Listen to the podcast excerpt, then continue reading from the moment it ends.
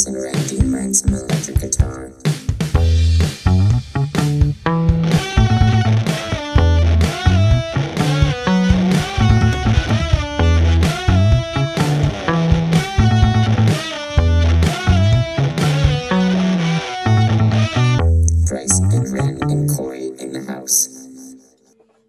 Hello, and welcome to Bryce and Ren and Corey in the house. A very, very special episode today. Uh, in fact, it isn't Bryce and Ren and Corey in the house. It's more Bryce and Ren and blank in the house. Uh, my name is Bryce Henderson. I'm one of the co-hosts of this podcast, uh, and with me, as always, to discuss uh, who knows what. Honestly, at this point, uh, is one Renan Fontes. Ren, you excited? You amped? Bryce, this is like having a funeral for someone who hasn't died yet, but they aren't invited. Yeah, I know. It's. Uh, I was thinking about that. This is the first time you and I have done uh, a podcast that is in no way relevant to Corey in the house. It'll still come up naturally, but Yeah. Corey is not the star here. It's not his day. Exactly. This is not about him, and I feel like a weight has been lifted off my shoulder, if only temporarily. It's always an interesting feeling not having to watch Corey in the house on Sunday.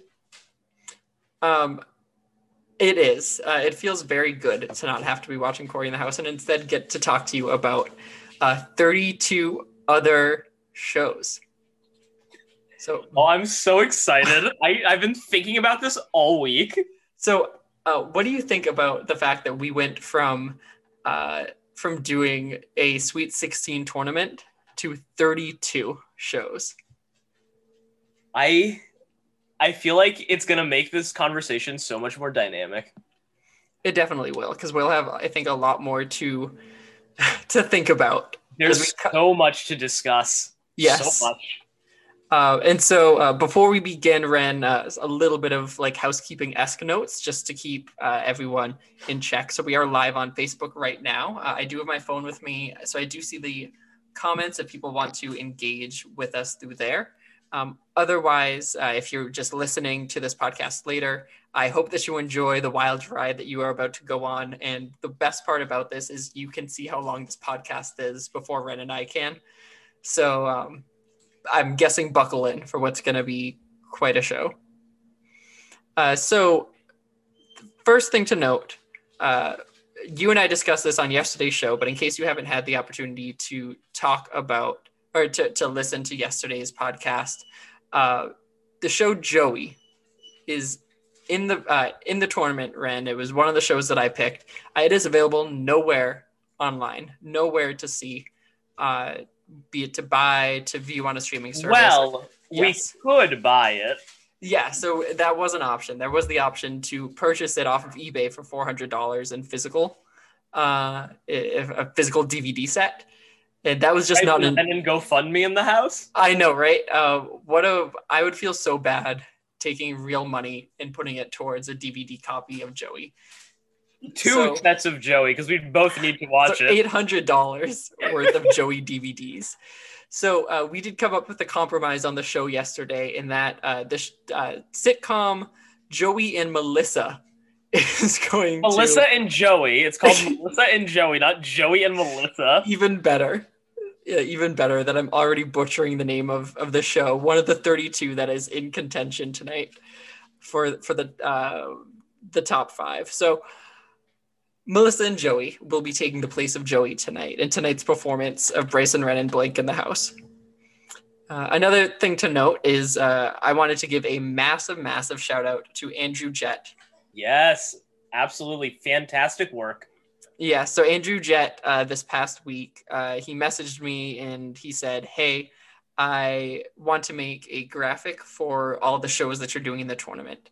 And I was like, That's awesome, but also like, don't feel like you need to. Uh, anything that you get done will feature. Uh, we always love the stuff that Andrew sends us. And so, uh, sure enough, he was able to pump out a graphic for all 32 shows that we are going to discuss tonight. Like they're all good, but some of them are just sublime. amazing uh, and it part of me uh, uh, part of me wishes that we were just gonna podcast with all 32 shows, so that way uh, they have more than just this one-time appearance. But we'll put together like an album on our page as well to feature them, um, so that way people can can check them out afterwards because they're very very good. They are. They really are Mhm. just so well done. Yes. Uh, and so the the format of the tournament tonight, Ren. How is this gonna go? The logistics. Okay. Uh, you and I have talked about. So we are not deciding the show tonight. No, we're not. No, we are going to narrow it down from 32 to four shows via the bracket, and then we will also have a, a wheel of losers to spin. Yes. Um, and so from this wheel, um, whatever the option that comes up is, that will be a fifth option for people to vote on. And so then from there, in our newsletter, which will be going out uh, probably in like a week or so, we'll feature a QR code. It's going to be physically mailed out. The uh, newsletter will feature a QR code where people can then go on and vote for the show that they would like for us to podcast about next. Uh, am I missing anything, Ren? I don't think so. That all sounds right. Okay. Uh, I would like to throw out to you a uh, possibility of Okay. something. Okay. I fear that via the new, so the, us having the voting via the newsletter, brilliant, great. I question how many votes we'll get. and I worry that it'll be decided by one or two people, which is not necessarily a big problem. But I would like for a little bit more engagement I agree. in it. I So what wouldn't I'm mind making it an online thing that we just send out. so uh, what I'm thinking, and but also to really uh, support the people who subscribe to the newsletter, hmm do a um, You get two votes. yes, that's exactly what I was thinking. Um, double double the votes, or just uh, you get you can submit the form twice and vote for two shows. All right, this is fair. Seem fair? So they can either submit it twice, vote for the same show, or vote for two separate shows. Uh, we'll also put the uh, the form up on our Facebook page. We'll share it on our social medias, and then whatever show of the five is left uh, gets it. We good? We good. Okay. Wow. Uh, that was. I feel like yeah. So Jacob said in the comments, very elaborate, um, very, very elaborate process, but it makes sense to me. It's you know it's for the best. It's, this is the way it has to be. There's no other way that that it, it could be like this. All right. Uh, so let's let's uh, get started then with just some of the table setting of the tournament. Okay. uh, we went from eight uh, we went from 16 shows so each of us picking eight shows to 32 shows total how how do you how did you pick your 16 shows that you picked How did I pick my 16 shows? Mhm. Let me actually pull up my notes for a second. okay um, so while you do that I'll, I'll share the way i picked my 16 shows uh, i thought about what is the next step for you and i to podcast about what is something that is going to hopefully draw more people in to the podcast but also keep those who we've already brought in on the corey train entertained what's Yeah. something you and i could have a good time podcasting about something that's fun uh, hopefully unique uh, I, I thought to myself does it matter if another podcast about this show exists uh, at the end of the day, I decided no, uh, because I think you and I will bring our own unique flair to it no matter what. But uh, I wanted to make sure it was something that uh, was fun. And then lastly, I, I had to throw in some wild cards. Right. Definitely. Because- I I also had the had a wild card mentality for a few shows. Yeah, it's a tournament. There's got to be uh, some underdogs that come out of nowhere and sweep the sweep the whole thing. So, All right, I have my notes up. okay, great. So, one big thing for me in deciding shows is that I did not want to watch another Disney Channel show. Okay, So Okay. that doesn't mean that doesn't mean I'm going to take a negative stance on the Disney Channel shows you picked. Thank you. But like in my decision making, I was I was just so soured on Corey in the House that I personally could not like stomach the patience to research any Disney Channel show. Rightfully so. Yes. Uh, Uh, another thing mhm. I took into consideration and deep consideration was episode count. And that's something Yeah. we're going to be discussing a lot. And I will be breaking down in terms of years as we go through. Because uh, there, I say this, but I also chose House, which has 177 episodes. yeah. But that, Yeah. that goes into the wild card category. The episode count, I agree. The episode count really, really matters. Um, so we'll, we'll for sure be talking about it. It will play, I think, a crucial role in some of the decisions that are made here tonight. I agree with that. For the last thing I took into consideration was Mhm.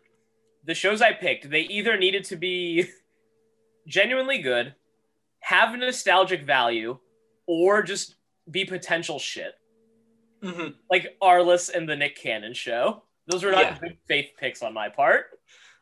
and I'm, I, I can't wait, Ren, to talk about these shows because uh, I mentioned yesterday I've been doing some homework. I've been watching some of the more obscure shows that you've picked.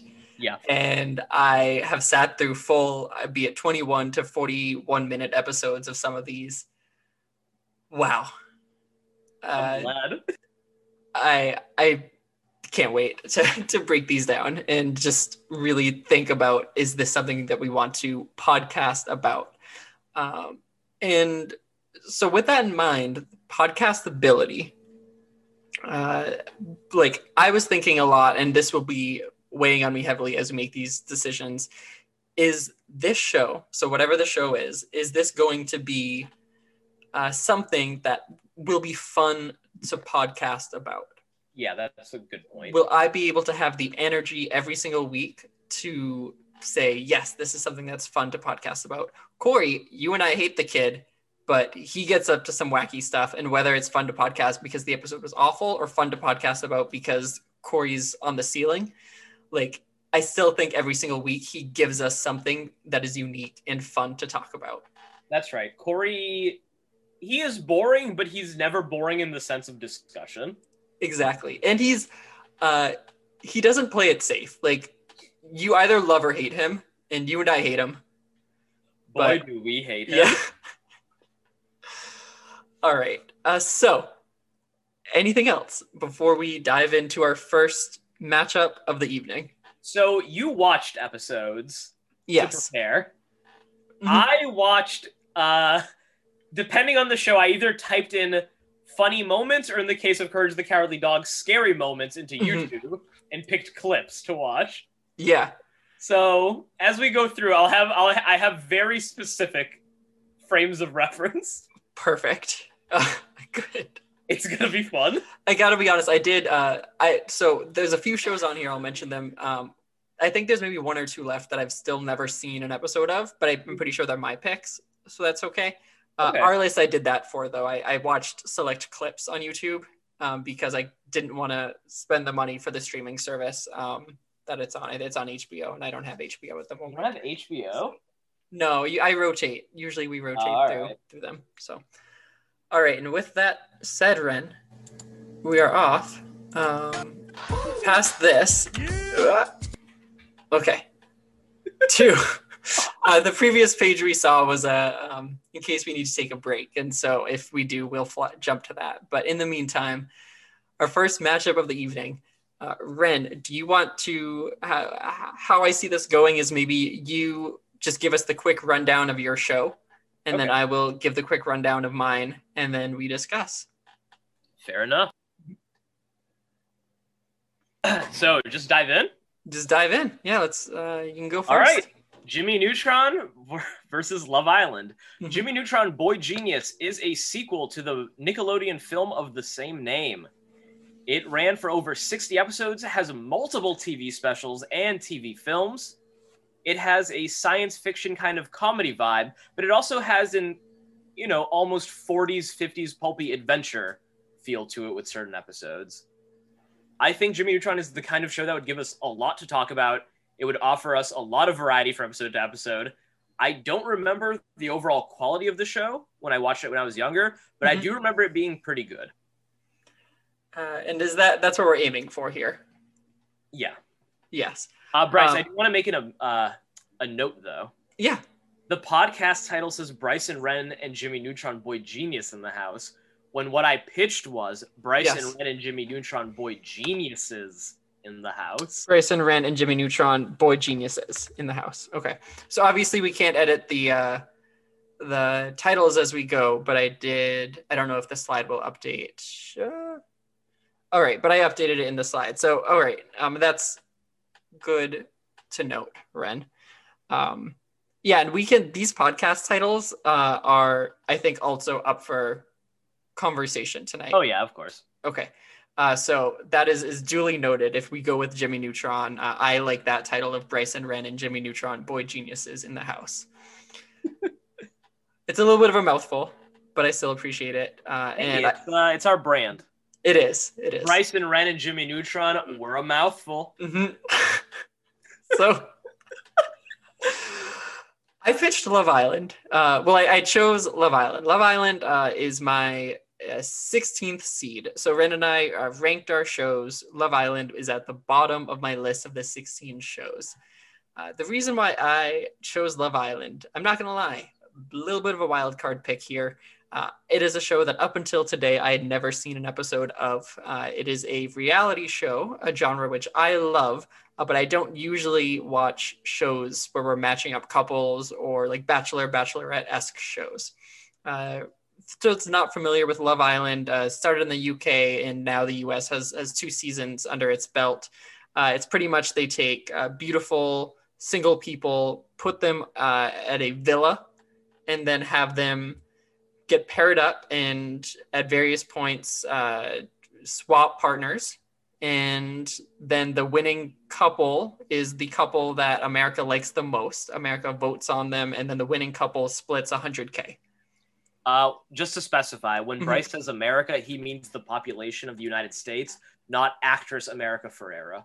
Yes, thank you so. Yeah, no, she's um on to other projects now because she's she was back for the Superstore finale, and now she's uh, I think gone because that show is is done. Uh, so that's that's briefly what uh, Love Island is. Ren, are you interested in podcasting about Love Island? Bryce, Mhm. uh, based off the YouTube Funny Moments clip I watched today, I am a little bit interested in podcasting about it. Yes. So, uh, like I said, I never watched an episode until today, and it was the exact messy kind of. It's. It isn't just straight drama. What I saw was some people being really awkward and uh, in some strange like situations of like, oh, like he's my partner, but I don't really like him. I think someone else is more attractive.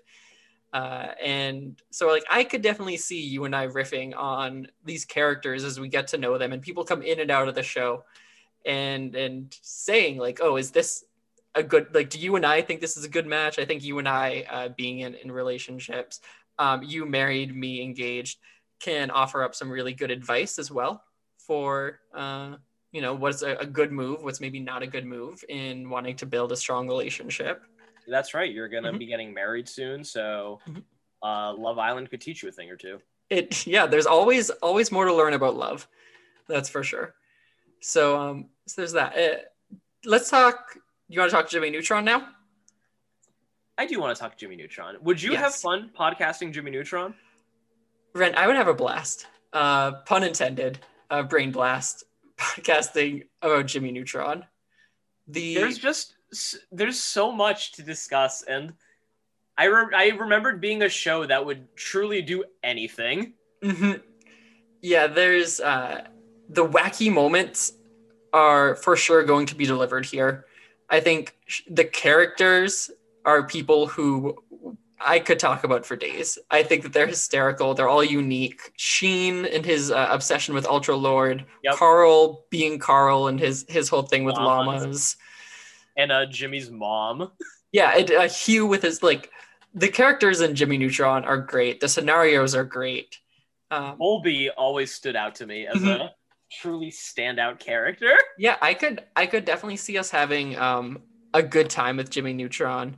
I think my only uh, my only real uh, thing potentially against it would just be that the episodes are broken down into 12 minutes each.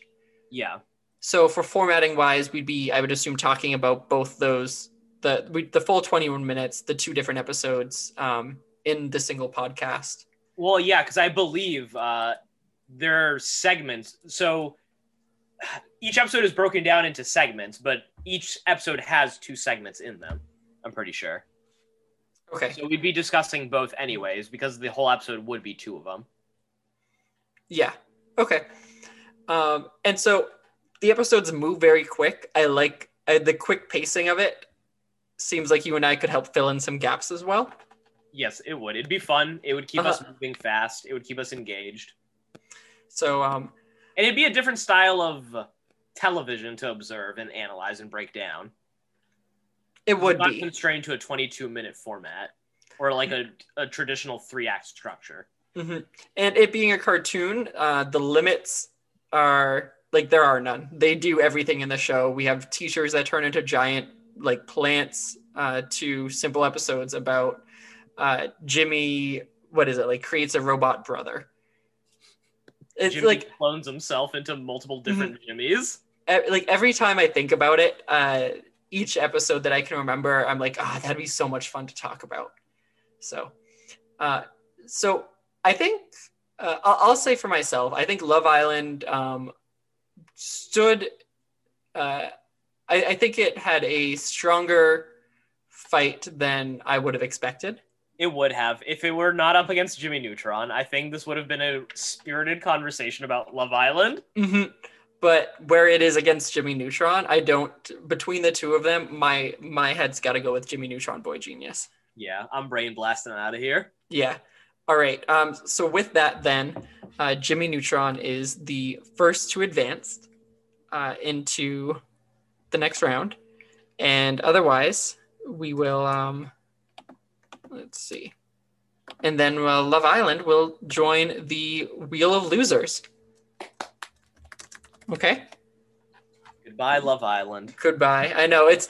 I feel like we uh, knew it for such a short amount of time, but it, it could have had an, a whole other situation in this tournament if not the number 16 seed. So, all right. Next up, Ren, Bryce and Ren and Ren. I'm sorry, Bryce and Ren in House in the House versus I Bryce, I Ren, and I Carly in the house. Tell us about House, Ren. Why House? House is a very long medical drama about Mhm. the most obnoxious doctor in the world. he is very mean to his patients, but damn it, he gets results. Yes. Uh, House would be, it's a very wild card pick in Mhm. that it would just be unlike anything we could have anticipated. It's a 44 minute serial drama episode. it's- Most the, most seasons are episodic, but there are arcs for House. He is a deeply damaged character.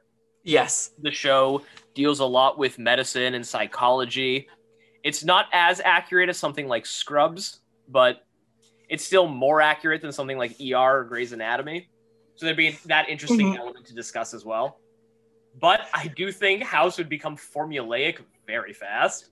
With 177 episodes, Ren, uh, I fear the same. Uh, so before we talk too much about House, also uh, no, I gotta ask before we we I even talk about iCarly. Was the title, the podcast title, one of the most appealing parts about this being thrown into the tournament? Bryce, how dare you? It was the only part about throwing this into the tournament. Uh, yeah, so Bryce and Ren and House in the House, fantastic title, really really good one. Uh, so good. We will we'll talk about it uh, momentarily then. Um, iCarly. So iCarly, this was my number two seed. It is it gets us off of the the Disney Channel show vibes that that you were talking about at the beginning of the show. iCarly is a show about uh, a girl and her two best friends who start a online video sharing like website question mark uh, there's a, a lot of ambiguity with what it is that they exactly run but it is a show that was made when like youtube was really starting to to pick up and be part of pop culture So iCarly takes a lot of notes from that. It features a, a great cast. We got Miranda Cosgrove. Uh, we got Gibby. We got we do got Gibby. yeah, Gibby is in here. And I, I just know that the show is incredibly off the wall. It's wacky. There's, you know, scenario after scenario of fun things to talk about. It's upbeat. There's a lot of sass, a lot of quips. And uh, her brother in this show is an, uh, an artist who somehow makes a living to, to make this all happen. I, I think actually her parents maybe pay for the apartment. I don't know. But her brother is just like such a great character and someone who you and I could have a lot of fun with. So uh, that's that's kind of my my take on iCarly. Okay. Yes. Uh, and to your point, 97 episodes of iCarly. This feels like a a reasonable next step in our podcasting journey. Yeah, it's it's not quite two years, but season two. It's a it's a good uh, time for a podcast. Yes. Uh, and then uh, House. Let's talk House first, and then we can maybe leave some notes with iCarly. Over three years of House. hmm and is this is are people clamoring for commentary on House? And if they are clamoring for it, are you and I the people to provide that commentary? we would be coming at it from some, such an impassionate place. That in itself would be funny. Yes. The so I- House podcast nobody wanted. And not like what would be fun about it is I think the watching the length of the episodes, you and I would probably talk an hour 15 uh, for the first maybe season. And then after that, I think we would ha- show up, have maybe 20 minutes worth of something to say, and then count down the days till it's done. 22 minute episodes with commercial break. Yes. Uh, so, quick little anecdote about House, uh, House and I. The first thing, uh, when Netflix was just a DVD delivery by mail service. Wow, is this also how you how you were introduced to House? No way. So I, um, my parents were subscribed to it, and I found out that they had seasons of shows on on it. And as a, I don't know, middle schooler, high schooler at the time, it seemed unreasonable for me to spend forty dollars on a single season of House. Fair enough. So I instead subscribed to to it via Netflix. Uh, and we would get four episodes on a DVD by mail every like week, week and a half. and I watched up until the end of season five of House via that method. Wow. Yes. That is a real commitment to watching House on DVD Yeah. in order. Mhm. Yeah. So uh, it does have a special place in my heart. I also believe season four of House, which um, takes inspiration from Survivor and Charlie and the Chocolate Factory, where uh, he's looking for new interns, hmm I think, and he starts with like 20. And then each episode, we lose like two or three of them until we have like the core three or four at the end of the season. Very, very fun season of House. That's that's interesting. I didn't know that. hmm Yeah. Uh, but otherwise, very formulaic. Yeah, and come on, it's iCarly. hmm Yeah, it's just like thinking about it is fun. mhm. there's so much potential. It's a show that's meant for um, probably people like four or five years younger than us. Um, but also, I don't think that it is aged. I don't think it's timeless. Yeah, it's Either- definitely not timeless. No, so I think now would be a really fun time to talk about it. So And it feels also like it's in the same spirit of Corey in the House, but in a very antithetical way. exactly, yes, and uh, like almost more upbeat. Yeah. So all right, um, so with I with what you're saying is, are you saying keep iCarly? Absolutely. Okay, uh, I agree. So we will move iCarly forward into the tournament, and we will say goodbye to House. Okay. All right. Um, next up.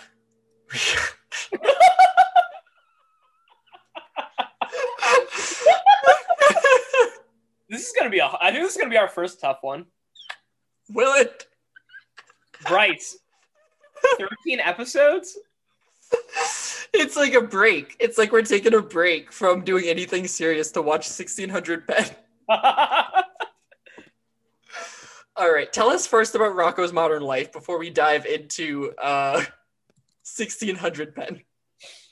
Uh, Rocko's Modern Life is a Nickelodeon series that stars an Australian wallaby named Rocko and his friends Heifer and Filbert, who I believe are a bull and a turtle, respectively. Rocko's Modern Life is a very experimental show from its storylines to its art style. hmm It's there's really there was nothing like it at the time of its release, and there's never been anything quite like it since. It has a very modern sensibility to it. It almost feels forward thinking in its sense of humor. And it it's one of those kids shows that's that always like toed the line of adult humor without going too far and without like restraining itself too much. hmm It's a show I loved a lot as a kid, and I find genuinely very funny. I think it would give us a lot to talk about, not just from the humor, but just the strange situations and concepts that the show ultimately deals with. Uh, one important little detail I want to point out Mhm. is that one fifth of Rocko's uh, audience, while it was airing in the 90s, was made up of adults, which is very high for a children's show that aired at children's times. Yeah. Uh, and for it was on Nickelodeon at the time, right? Yes, it was. Like it always was. So, yeah, that is um surprising that uh, like an audience was able to find it because it was before the internet, so before people would naturally, I'm sure, talk about it. But it's interesting that the audience was able to gravitate around Rocko's Modern Life like that. Um. So, what can I say about 1600 Penryn that hasn't already been said? right. You you do your uh, 1600 Penn uh, spiel, and I'll tell you about my experience prepping for the show. So I sat down yesterday and uh, watched the 1600 Penn pilot episode, which sets us up with uh, it's like if the West Wing were a comedy, right? Which the West Wing's already a pretty funny show. So if we throw Josh Gad into the mix, it's gonna be hilarious. And let me tell you, I couldn't stop laughing from the moment it started to the moment it ended. Uh, some high points from the episode. Uh, I'd label, uh, I wrote down the words Josh Gad City because this feels like his show. Um, Josh Gad, uh, in the opening shot of the show, shoots a firework into a frat house and burns it down. Uh, and then he is put in charge of making a fire safety video. And while making it, sets fire to uh, a, I don't know, table in the room and then throws the on fire table out the window. So if you're not already thinking that's hilarious, uh, I got other good storylines for you. I got a stepmom who's married to the president, uh, a daughter who's pregnant, and uh, two children who only appear for about 30 seconds of it. Uh, the president also uh, is really wacky and someone who uh, is is a lot of fun. And why did I choose 1600 Penn? Why did I think? Bryce? Why? why did I think let's podcast about this? It's because uh, Cory hate the character, love the setting. That White House, it's so hard to leave. Uh, we could podcast about the West Wing, but uh, when it comes to that show, you know, I feel like it's very surface level, not a lot to look into. 1600 Penn, on the other hand, 13 episodes of pure, solid gold. Uh, I believe Bryce and Ren, and we could definitely workshop the title, but Bryce and Ren and Josh Gad in the house. Uh, by the way, uh, this was my own doing, but Josh Gad's name only has one D. Uh, so not Andrew Jett's part uh, fault at all in any way. Uh, but there's that, and I so that's right. my pitch. That's 1600 Penn. For the podcast title, Bryce and Ren in the house. That's it, and then we just yeah, drop the mic. So, uh, Bryce and Ren in 1600 Penn, Nicole Pen. whispered to me ominously. Bryson Bryson Ren in 1600 Penn. Yeah, it rhymes. It's uh, Nicole. That's great. Uh, that that is actually flows versus this word vomit of a title. So, Bryce, So, you're a Mhm. big pen head now, right? I mean, I've seen the pilot once, so you could say yeah. All right, so you'd call yourself a penniac. hmm hmm So to prepare, I watched the NP the NBC promo teaser trailer. Uh-huh. uh, in it, Josh Gad explains that although they are the first family, 1600 Penn is an address like any other. I'd agree. One Oh, I wouldn't had agree. Is that Skip, who is Josh, who is Josh Gad's character, Yeah. feels a lot like Cory and Sophie in one from the brief glimpse I got. Tell me that's not chaos you'd want to watch for it's not it's barely a commitment, Ren. this is it's 13 episodes and then it's canceled. And like the Stepmothers actress was saying, there's enough politics to build storylines off of, but the focus is on the family dynamic. Mm-hmm. And there's going to be at least one character we relate to, someone who we feel we are. That's another part of the yeah, uh. I feel like that's a little bit of an insult to the audience just based on the characters I saw. So, 1600 Penn feels like a good successor to Cory in the House, in that beyond being set in the White House, it was Mhm. also canceled early. canceled very early with So only- we're barely getting like a cohesive show. Yes, and it I'm sure that the show sets up storylines that it wanted to continue. This is also peak Josh Gad fandom where uh, he is coming off hot of Book of Mormon, but I believe uh, before his fame as Olaf in Frozen. Yes, it was before Frozen. So I remember wanting to watch this because of Book of Mormon, and then Yes. not wanting to watch it because I saw the commercials. listen, no one has ever made it to episode 13 and lived to tell the tale. You and I could be the first to tell the Uh, Nicole- story. Nicole has actually watched all of 1600 Penn. That is so unfortunate, Nicole. Uh, I am so sorry. I watched so much television when that show came out that it was a, a blip in the radar. Ouch. Um, I'm feeling you ever- bad for Rocko's Modern Life. yeah. So do you? Let's let's give it a little bit of love. Rocko's Modern Life here.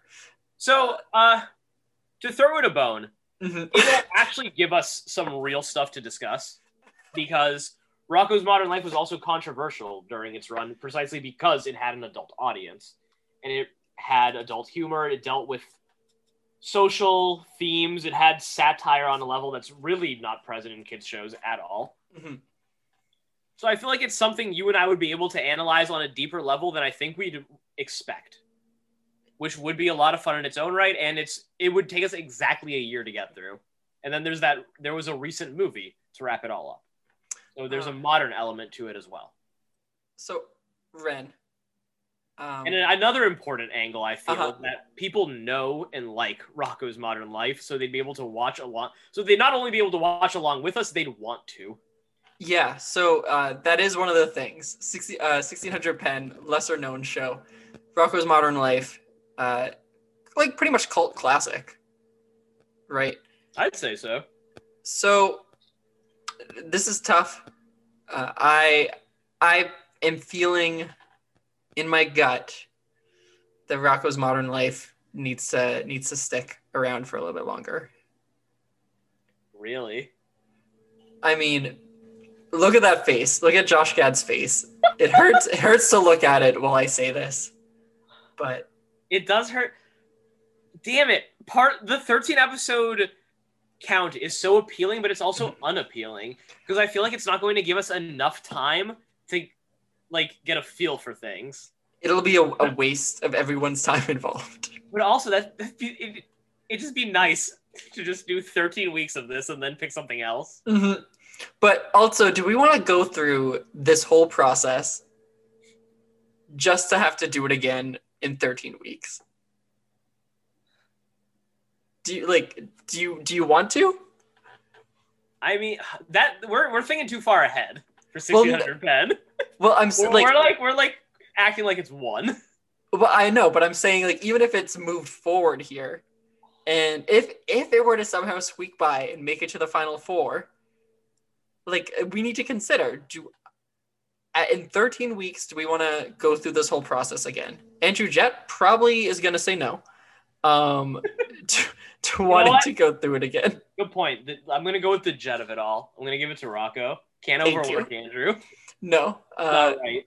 So, yeah, it, it hurts to say. Uh, I would have loved to stay in the White House a little bit longer, but I don't think the the Josh Gad vehicle is the one that we're going to get into here. Not now, at least. No. Um, and I just want to give a, a little shout out to Jacob, who's been, uh, I've been reading your comments the whole time, Jacob. Uh, I'm glad that you're telling us that your vote would have gone to Josh, uh, Josh Gad. Uh, so there's going to be some controversy here, but I'm glad I'm that you're. uh, peeking in on the chat and checking in on Jacob periodically. Yeah, I, I'm uh, happy though that you're okay with us uh, moving forward with Rocko. So, all right, and who knows, Ren? Um, remember, any show that we're eliminating, it is not gone for good. 1600 right. Penn could live to see another day via the Wheel of Losers, which I've been updating as we've been going along. Excellent. And so, uh, we will move Rocko's Modern Life along to the next next piece, and we are on to um, what is going to be i think this one this feels to me like a, a legitimately interesting conversation that we're about to have it does. uh, Damn it! i know I'm, One- I'm one's so gotta go. with this matchup. one's got to go and it's gonna be tough S- tell us about clarissa to those who are unfamiliar what is clarissa explains it all Clarissa Explains It All is a teen sitcom starring Melissa Joan Hart of Sabrina the Teenage Witch fame. It has kind of a the it, the framing in it is that Melissa Joan Hart's character Clarissa addresses the audience pretty much all the time. Mhm. It's kind of comparable to, you know, the Office talking heads, but if like only Pam had a talking head yes but Clarissa Explains It All has a very, you know, whimsical dynamic. It was the show that headlined Snick, which was the Saturday night Nickelodeon lineup, oh and then it was that. moved to Teen Nick. So they knew what their audience was with the Mhm. show. So it, so it, it would be interesting to see because I feel like shows these days they're there's kind of an all ages element to it where it's for the whole family or it's for kids. Well, Clarissa explains it all like zones in on a very specific age range and target demographic. Mhm. But it also has like a it has a lot of charm to it. Very whimsical series. It is. It's it's super whimsical. Um, it feels very. So I watched. This is one of the shows I watched for the first time yesterday. I watched an episode. Um, super nineties Yes, very. Um, the episode that I watched, uh, Clarissa's parents were doing like a TV free week. oh, I watched that. I watched a clip from that episode on uh, YouTube. yeah. The the basic uh, like end result uh, was Clarissa made streaming, uh, like modern day streaming, but back in the nineties. So it was it was I had a fun time with it. Uh, it was not my favorite of. You have a few shows on the list that really scream '90s to me. Yeah, It was not my favorite of them, um, but we'll we'll talk about Clarissa a little bit more in a second. Um, Courage the Cowardly Dog. This is a Cartoon Network show uh, in which uh, week to week we get Courage the Cowardly Dog, as, as the show is called, the namesake. He lives with a uh, grumpy man named Eustace and a grandmother esque figure named Muriel. They live in the middle of nowhere, and every week they have a different, uh, be it a psychological thriller, a scary monster, um, some unexplained event occur. And uh, it's all about courage, trying to both navigate it and then get rid of whatever the the creature or thing of the week is. And also mostly protect Muriel. Eustace is always a naysayer. He's always like, this isn't happening. And always gets kind of like the butt of the joke is always him. Uh, this show scared me as a kid.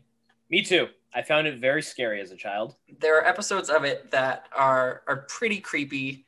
And I think genuinely disturbing. Yeah, and uh, even as an adult, I think that there are still episodes that probably would still be classified in that category. Um, I think it could be fun to talk about because each week is really something that's going to be different, really absurd, really out of left field. And we'll be able to maybe like gauge which episodes are the creepiest, which, uh, like, what would we do in that situation? Uh, Courage is also a character who doesn't usually talk. Uh, he Yeah. might have a line of dialogue here and there, but he, he's not very talkative. So um, it kind of is a, I think, a throwback to the more modern age of like cartoons where it's really, really visual. So you and I, I think, could paint some really pretty pictures, Ren. We could. and Of- Courage has some Mhm. really fantastic art direction and animation. Yes. So um, who knows? Who knows what uh, what it could look like? And so these are the two shows that are up against each other. And personally, I do gotta say it's tough. It is. this is a tough one. Uh, tell me a little bit more about uh, long term Clarissa explains it all. So, uh, like I said, I watched a, a single episode. Mhm. Each episode, um, is it uh, like is there a theme to it? And There's a theme to each episode. It's an episodic series, but considering it's a coming of age series, Clarissa grows up. She, you know, she develops as a character, like in, in a way that like a kids show character develops. But Clarissa explains it all. It has storylines and it has a, a definitive ending as well. Mhm. So there is that element. It, it's- a complete. It's as complete a story a '90s kids sitcom can be. Yeah. Um, and I think because of its history as well, it clearly paves the way to what television for this age range ultimately turns into, right? I mean- uh, in many respects, it is the Nickelodeon sitcom progenitor. mhm. It's like Drake and Josh exist because Clarissa explains it all exists. Exactly. Uh, so Clarissa explains it all. I, I do feel like it could be fun. Cur- uh, Courage the Cowardly Dog. So are you checking out these comments right now, Ren? I'm not. So um, Jenna, who's downstairs and also tuned in at the moment, um, uh, who I, I live with, my fiance, uh, she is saying that she doesn't want courage in her house on a weekly basis. Uh, and I gotta respect that. I, I gotta understand uh, why one would not want courage, the cowardly dog, to be in our house on a weekly basis. Counterpoint: It's important to confront your fears. Okay, so, hmm, you know, Ren, it is a, a good point. I think that this, uh, what I'll say is, I think that that makes this round at least a little bit easier for me. Uh, in that I will, I will give this one to Jenna. I'm okay sacrificing courage, uh, not just because it's it's courage being gone, but also because it's against Clarissa, which is a show that I'm probably just as okay with All right. as courage. Clarissa has a strong '90s vibe. Mhm. I'm sad it had to be this way, but Clarissa, Clarissa lives. Courage died so Clarissa could live. Mhm. And keep in mind, like even through all of this, uh, there is you know only so much logic that can be applied to the wheel. So, all right, um, let's go on. Congrats to Clarissa. It out of here. Oh, okay. Danny Phantom. Mm-hmm. Um. Okay. Danny Phantom, Ren. Uh, what is the what is Danny Phantom? Let's talk about it. Yeah. Danny Phantom is lightning in a bottle. I, I'd say Mhm. it is. I don't. I don't know what number show it is, but Butch Hartman, the creator of Fairly Odd Parents, he worked on Danny Phantom after Fairly Odd Parents. Mhm. Unlike Fairly Odd Parents, while Danny Phantom does have an episodic element to it, it has full story arcs, it has full character arcs, and it has like genuine world building that develops. It's basically like a Western anime in the way that Avatar: The Last Airbender kind of is. Mhm. And it's just a it's just a cool, fun show with a great world, fun cast of characters. And it, And I uh, personally have a lot of nostalgia for it, and I always loved the how each week had a different ghost character. yeah, it has elements of like lore as well, right? hmm where uh, it really does build on itself. Yeah. So, um, Danny Phantom. I also think it's interesting that uh, of the two Nickelodeon Butch Hartman shows, um, this is the one that she went with over Fairly Odd Parents. Little, I just little couldn't bit shocked. that to us. Is it is it the Cosmo of it all? Fairly Odd Parents is just so long at this point. It's 172 episodes, Yeah. And that's not including its like TV, movies, and specials, and the live Mhm. action films, and the Jimmy Neutron crossovers, Mhm. and all the video games. Bryce, No. Would we have a so if the show that we get is available on video now, do we have to uh, also get the video now discs and watch it on a video now device? yes, Okay. it's Uh, only fair. So I like that Danny Phantom's here. I got to be honest, happy to see it here. Uh, very welcomed. And in that same sense, uh, my pick for uh, this round, um, the Amanda Show. Bryce, Mhm. tell us about the Amanda Show. So this- feelings on it. Yeah, so this would be a, a really unique pick, in my opinion. We're looking at shows that are, you know, sitcom esque, right? Uh, or they follow the pretty basic structure. The Amanda Show is not that, it is a sketch comedy. There are some recurring characters throughout the show. We get Totally Kyle, who is, is great. We get Moody, star of Moody's Point. Uh, and we also get the origins of the Drake and Josh friendship. That's right, we so, do. so there's a lot of interesting things here with the Amanda Show. It again feels very 90s. Uh, I think you and I could have a lot of fun riffing on different sketches, uh, perhaps even making one massive, massive like tier list of the sketches and uh, which what is the best the Amanda Show sketch. You and I could dance with the lobsters in the courtroom, and I I, just, I think we'd have a blast uh, throwing it back to the Amanda Show. This is a show that uh, I felt was peak comedy when I was younger, and to an extent, uh, there are some elements of it that I still stand by are peak comedy for uh, like Nickelodeon television. So it, th- I just have a lot of love for it. I definitely have nostalgia goggles, but uh, I had to put it in the running for us. It would be an interesting one to watch because I do not have nostalgia goggles for it. Oh, okay. Uh, the Amanda Show is no all that. Uh, I, I, like think it. I I like liked parts of it, Mhm. but there is a lot about the Amanda Show that I find extremely obnoxious. like meatloaf cereal. No, that's funny. Okay, what what do you Meatloaf find? Cereal's funny, but like the prank phone call bit, the Maha Mhm. character, there are a lot of bits that are just insufferable to me. Bottom of the barrel humor. But then we're not we're not stuck with it. You know, it's Courtney is in a couple of episodes, but there's always another sketch right around the corner.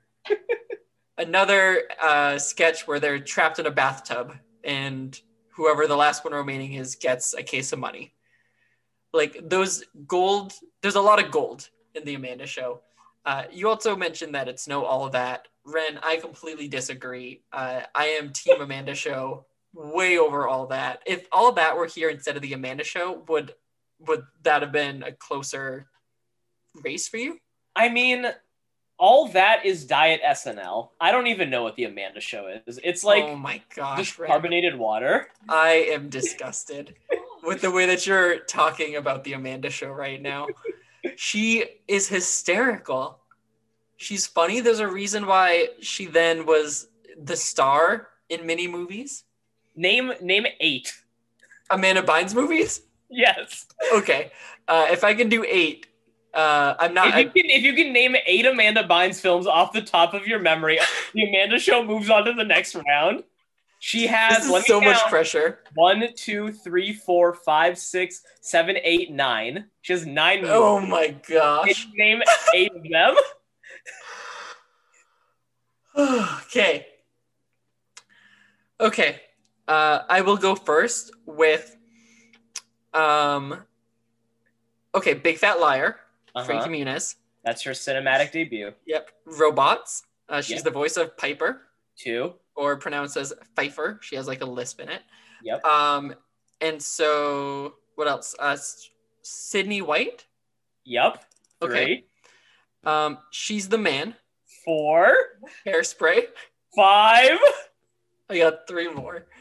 Um, Amanda Bynes movies. Oh, no, Ren. Oh no. Uh, um, what else is she in? What was like the last time we saw her? Was probably Hairspray. Um. Okay, Ren. I I concede. You concede. Yeah. What What are the other? Can you tell me what the four are that I missed? Charlotte's Web 2, Wilbur's Great Adventure. Uh, I actually girl. did know she's in that. What a Girl Wants. Yeah, She's the Man. I said that. Oh, Love Wrecked. Sorry, I read the wrong Love thing. wrecked. And Easy A. She's in with um Emma Stone. Yeah. Oh, I did not know that she was in that. I am personally, I'm feeling personally defeated right now. That my my knowledge of five Amanda Bynes movies couldn't push the Amanda Show onto the next round. I'm you not. have no choice but to move Danny Phantom Danny on to the next round. yeah. This is my Um, spoil. Well, if it's there, I will. In the next round, then I will save my my further thoughts for Danny Phantom for then. All right. Um, the Amanda Show goes on the wheel of losers, and Danny Phantom stays around, sticks around for uh, for more. All right. Uh, let's see what's next, Ren. Okay. All right. Um, Blossom. Bryce and Ren and Mm. Blossom in the house. Yes. Blossom is an NBC sitcom that was notorious for having a bunch of very special episodes during its run. It's the kind of show. You, you remember that episode of Fresh Prince of Bel Air where Carlton buys a gun? Uh, I so I my knowledge of Fresh Prince very limited. Uh, I don't. I don't remember. Right, I'm, I'm, trying to think of a. What, But- what's a good? You remember that episode of Boy Meets World where Corey Mm. finds the SAT answers in the trash? So spoiler alert: I've never seen Boy Meets World. Are you We- serious? We'll talk about that in a little bit. Bryce, why are you making this so difficult? Come on, just give to me- think Ren, of, like, just give me a common sitcom. Come on, I watch a lot of TV. Just What's, name the- one. what's a very special episode Uh, of Full House? No, yeah, I've, I've seen a lot of Full House. There's um the one that stands out to me is like the um The one with Stephanie's friend who's getting hit by his dad. Yes, yep, So Blossom is like that every other episode, but like no, nowhere near as tactful half the time. yeah. Um, so the character of Blossom. This was another show that was new to me, Ren. The Character of Blossom has a fun '90s vibe to it. Yeah, and her her thing is like I'm up and coming, right? It's like I'm going through these changes. Blow up waiting. Yes. Uh, I found her to be insufferable. uh, I'll, I'll say say more in a second, but let's talk Zack and Cody for a minute. Uh, the Suite Life of Zack and Cody, a, a Disney Channel show that has a really fun group of characters. It has uh, the twins who lead the show, Zack and Cody. Cody is more of like your brainy guy. Zack is I'm gonna take the easy route, and the lesson is always about uh, them. Usually Zack taking the easy route and then it blowing up in their faces. Cody is just like collateral damage the entire time. So uh, the people who we got, I mean, Mr. Moseby, Uh, Phil Lewis. character. really a great character. Uh, he puts his heart and soul into the show, and every scene with him it shows. Uh, he's passionate. He's here. Uh, this is like Ashley Tisdale's big breakout show. Uh, we get uh, London Tipton, who is a complete parody of Paris Hilton in everything that she does. Uh, so she's great. We get our like different side characters that live in the hotel or work in the hotel. We get Arwin, who's like the repairman, and uh, he's really wacky. Uh, Esteban. Uh, there's there's a lot of good in the Suite Life of Zack and Cody. The hotel is a setting. It is set in our home city of Boston. Uh, they go to a Red Sox game in one episode, I do And- remember that. and it's only 87 episodes. So you and I are spending roughly a year and some change, uh, a lot of change, talking about the Suite life of Zack and Cody. Um, it's, I think it's a no-brainer here, personally, between these two. you think so, Bryce? I that's how I'm feeling. I I also feel heavily towards Zack and Cody. I Oh, think it would be more fun to talk about. I was so scared there. I Um, can't argue for Blossom when it's against Zack and Cody. no, it's so Blossom was a fun show for me to discover and watch an episode of. Um, I watched an episode where she had her first kiss, and um, I don't know if it was her first kiss. She wanted to go to second base with a boy, uh, and that was the whole setup. Uh, it's her living in a house with a bunch of like guys, right? Is that I assume I that's what I was able to Yeah, she lives with a bunch of men. yeah like that's what i was able to understand from her living situation uh, Just Blossom and the boys. yeah fun little gimmick. Uh, i could talk about it for at most 24 episodes but thinking about the idea of 114 episodes and if you're saying that they're all like special episodes i just don't have the the sympathy or the heart for the character to stick with her that long. Um, to a certain point i'll i'd just be okay with blossom um, facing whatever doom and gloom might be around the corner so Bryce, I do have one problem with you picking Zack, Suite Life of Zack and Cody, though. yeah what is it Why wouldn't you pick Suite Life on Deck and make Mhm. this a show where we only talk about sitcoms? I mean, spin-offs. so the without, reason without ever talking about the original Mhm. series. Uh, so the reason why I went with the Suite Life of Zack and Cody instead of the Suite Life on Deck um, is simply because the setting. Big I Ashley just- I- Tisdale fan.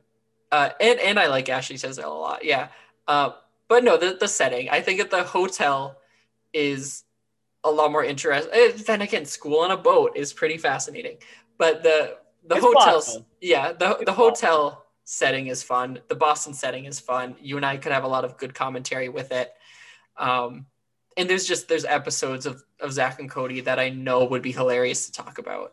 Um, I don't know about the hit miss ratio with Suite Life on Deck, and I wasn't willing to after Cory wasn't as willing to take that risk. Fair enough.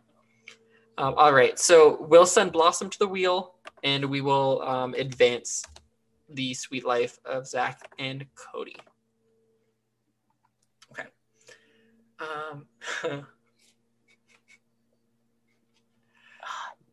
so this, sucks. this fucking sucks. I know. I I wish that we could do one. I wish that we could do both. I wish that we could just take them both and they could like automatically advance to four. I don't know. It's Declassified doesn't have any episodes. Um, oh, I'll quickly pull that off right now. Um, and although I can't update the graphic on the screen, but we'll have it. Um, Uh, so I'll start talking about. It has 54 Yeah. episodes. Wow. perfect. Yeah. over here.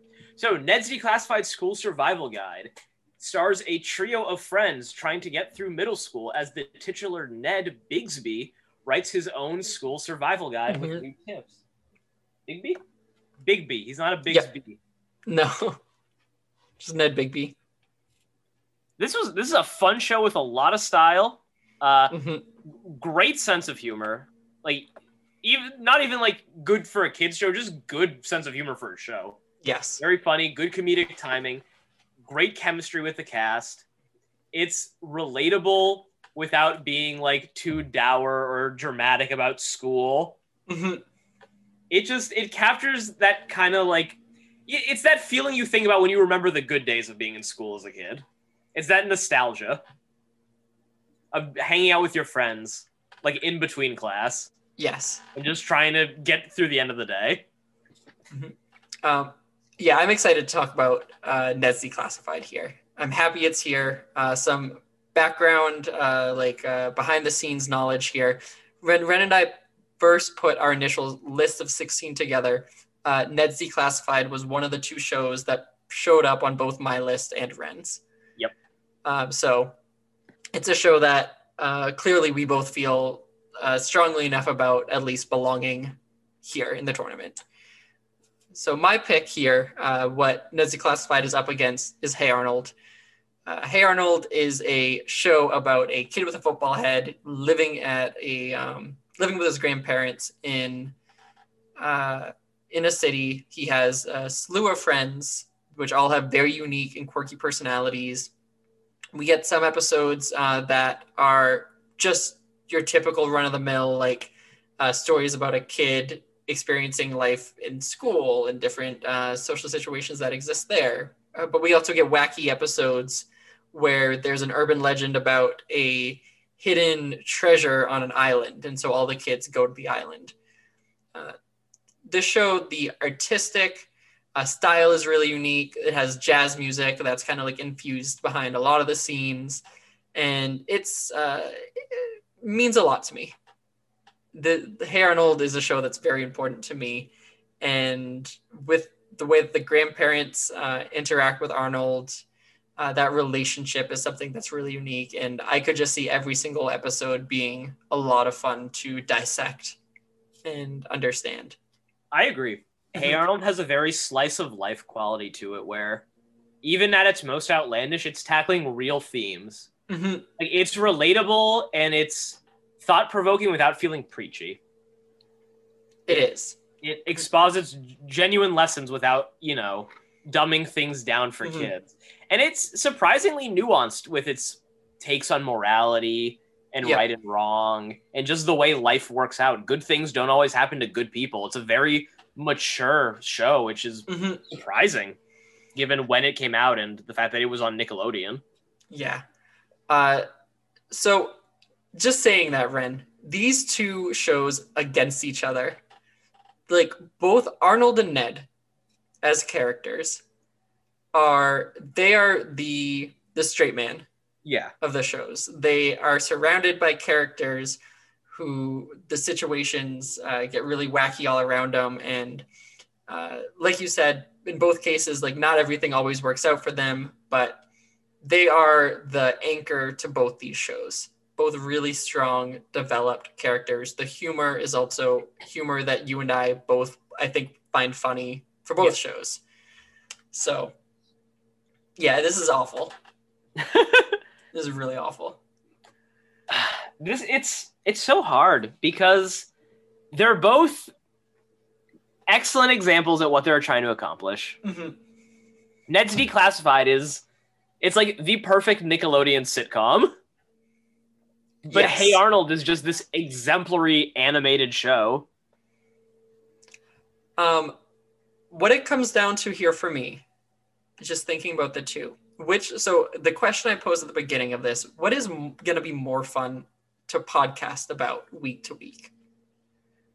Um, This this is also very hard to answer. well, so okay, why why is it hard for you to answer that question? Because I feel like they both be equally fun to discuss. They give us they they both give us two very different like breeding grounds of Mhm. conversation, but they're both dense. Ned's Declassified creates this entire ecosystem out of its school system, and it has Yeah. this hierarchy hier- hierarchy of characters. And there's also that element of them aging from each season throughout the years, and the fact that it does have a definitive ending. Mhm. But Hey Arnold, it's an incredibly experimental show. That the musical element of it, there's really nothing like it in a kids show. It gives it so much style and class. And I don't know, there are just so many. I, I'm thinking about episodes of Hey Arnold that I would love to discuss, Mhm. like Stoop Kid or the Pigeon Man or the Ghost on the train. yeah, There's so much to pick at eventually. I think with that in mind, like with Hey Arnold, you got to remember that for every one of those episodes, there's an episode about a school bully, or like there's an episode about um, a side character who Like it's they're just not that interesting. Like Stinky, Stinky has a few solo episodes. Um, ah, but with that said, some of the really fun characters who have really deep backstories are developed through like their own episodes as well.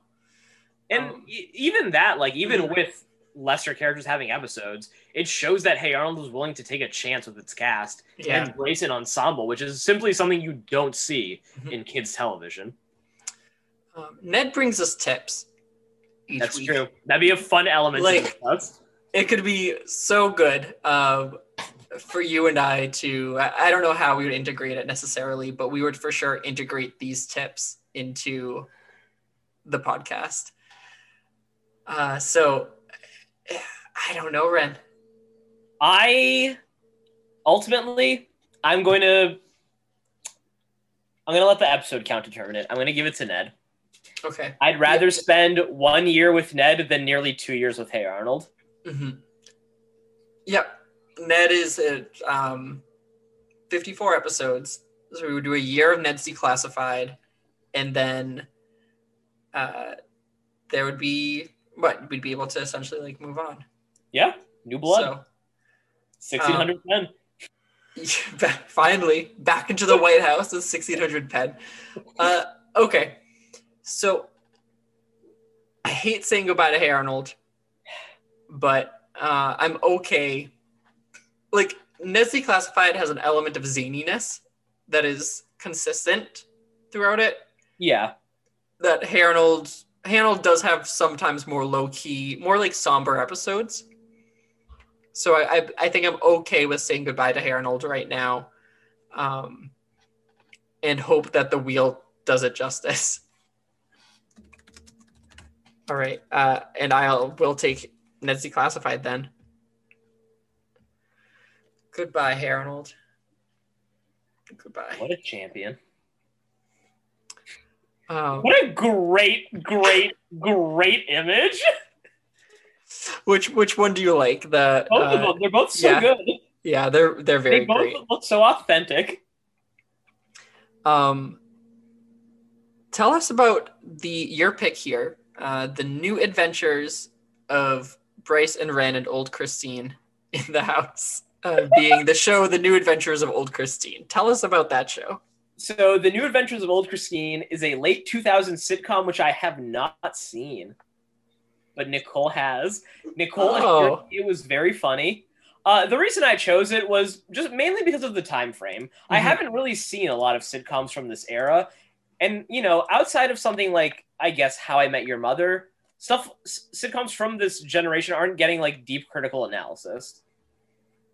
No, It would be interesting to look at something that's still kind of contemporary, a decade removed, that by all accounts isn't seems like a pretty typical sitcom.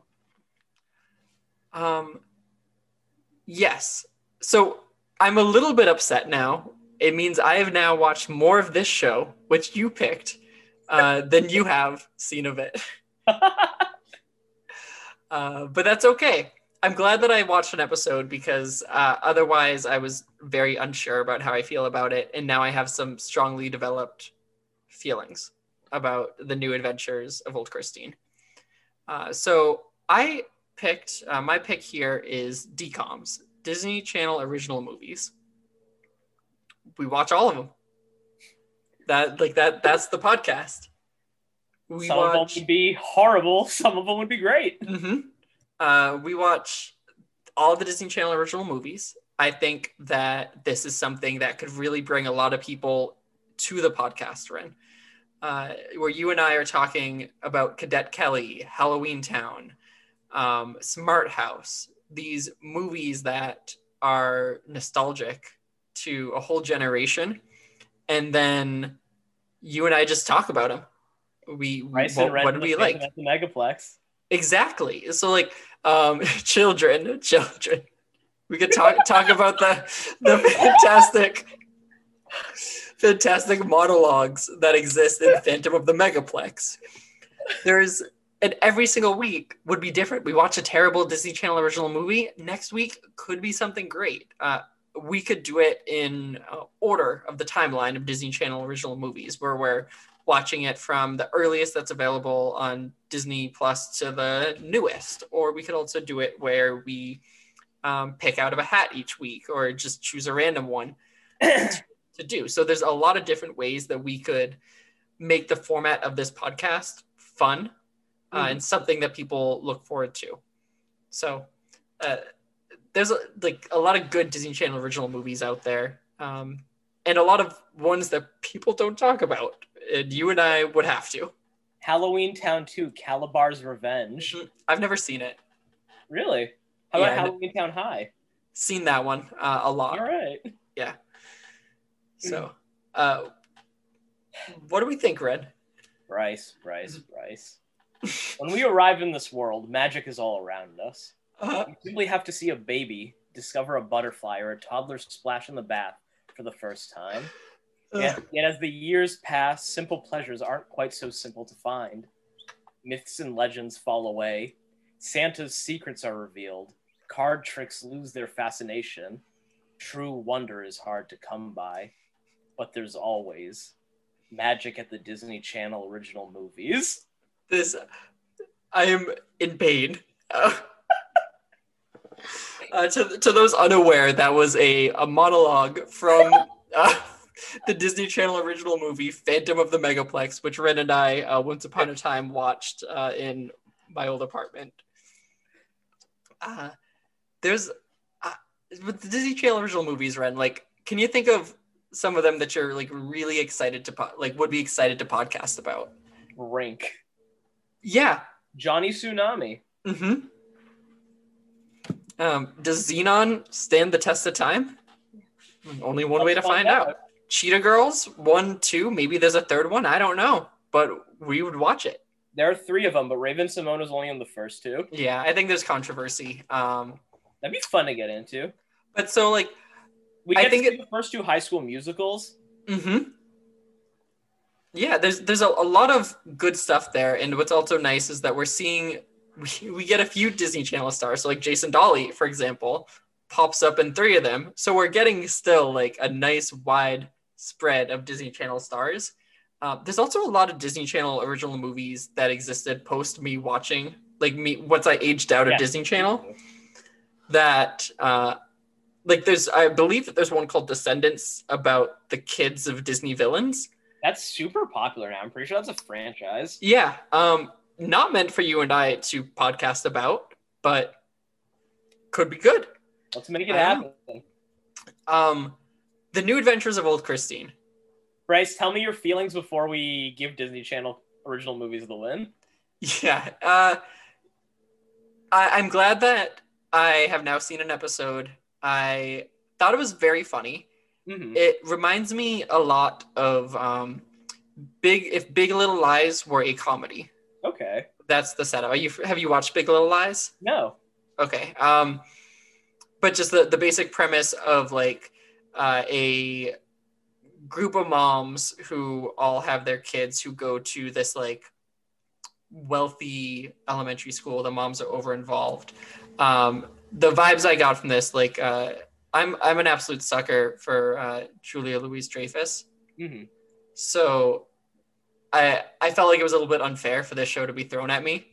Because like, oh my gosh, like I'd love to watch it. And to be honest, I might spend some time watching this show. Do I want a podcast about it? No, I don't. I Right. don't. Mhm. Are you saying that because we're going up against Disney Channel original movies, or are you saying that because you hate old Christine and you don't want her in your house? Uh, n- uh, neither really. Uh, I don't.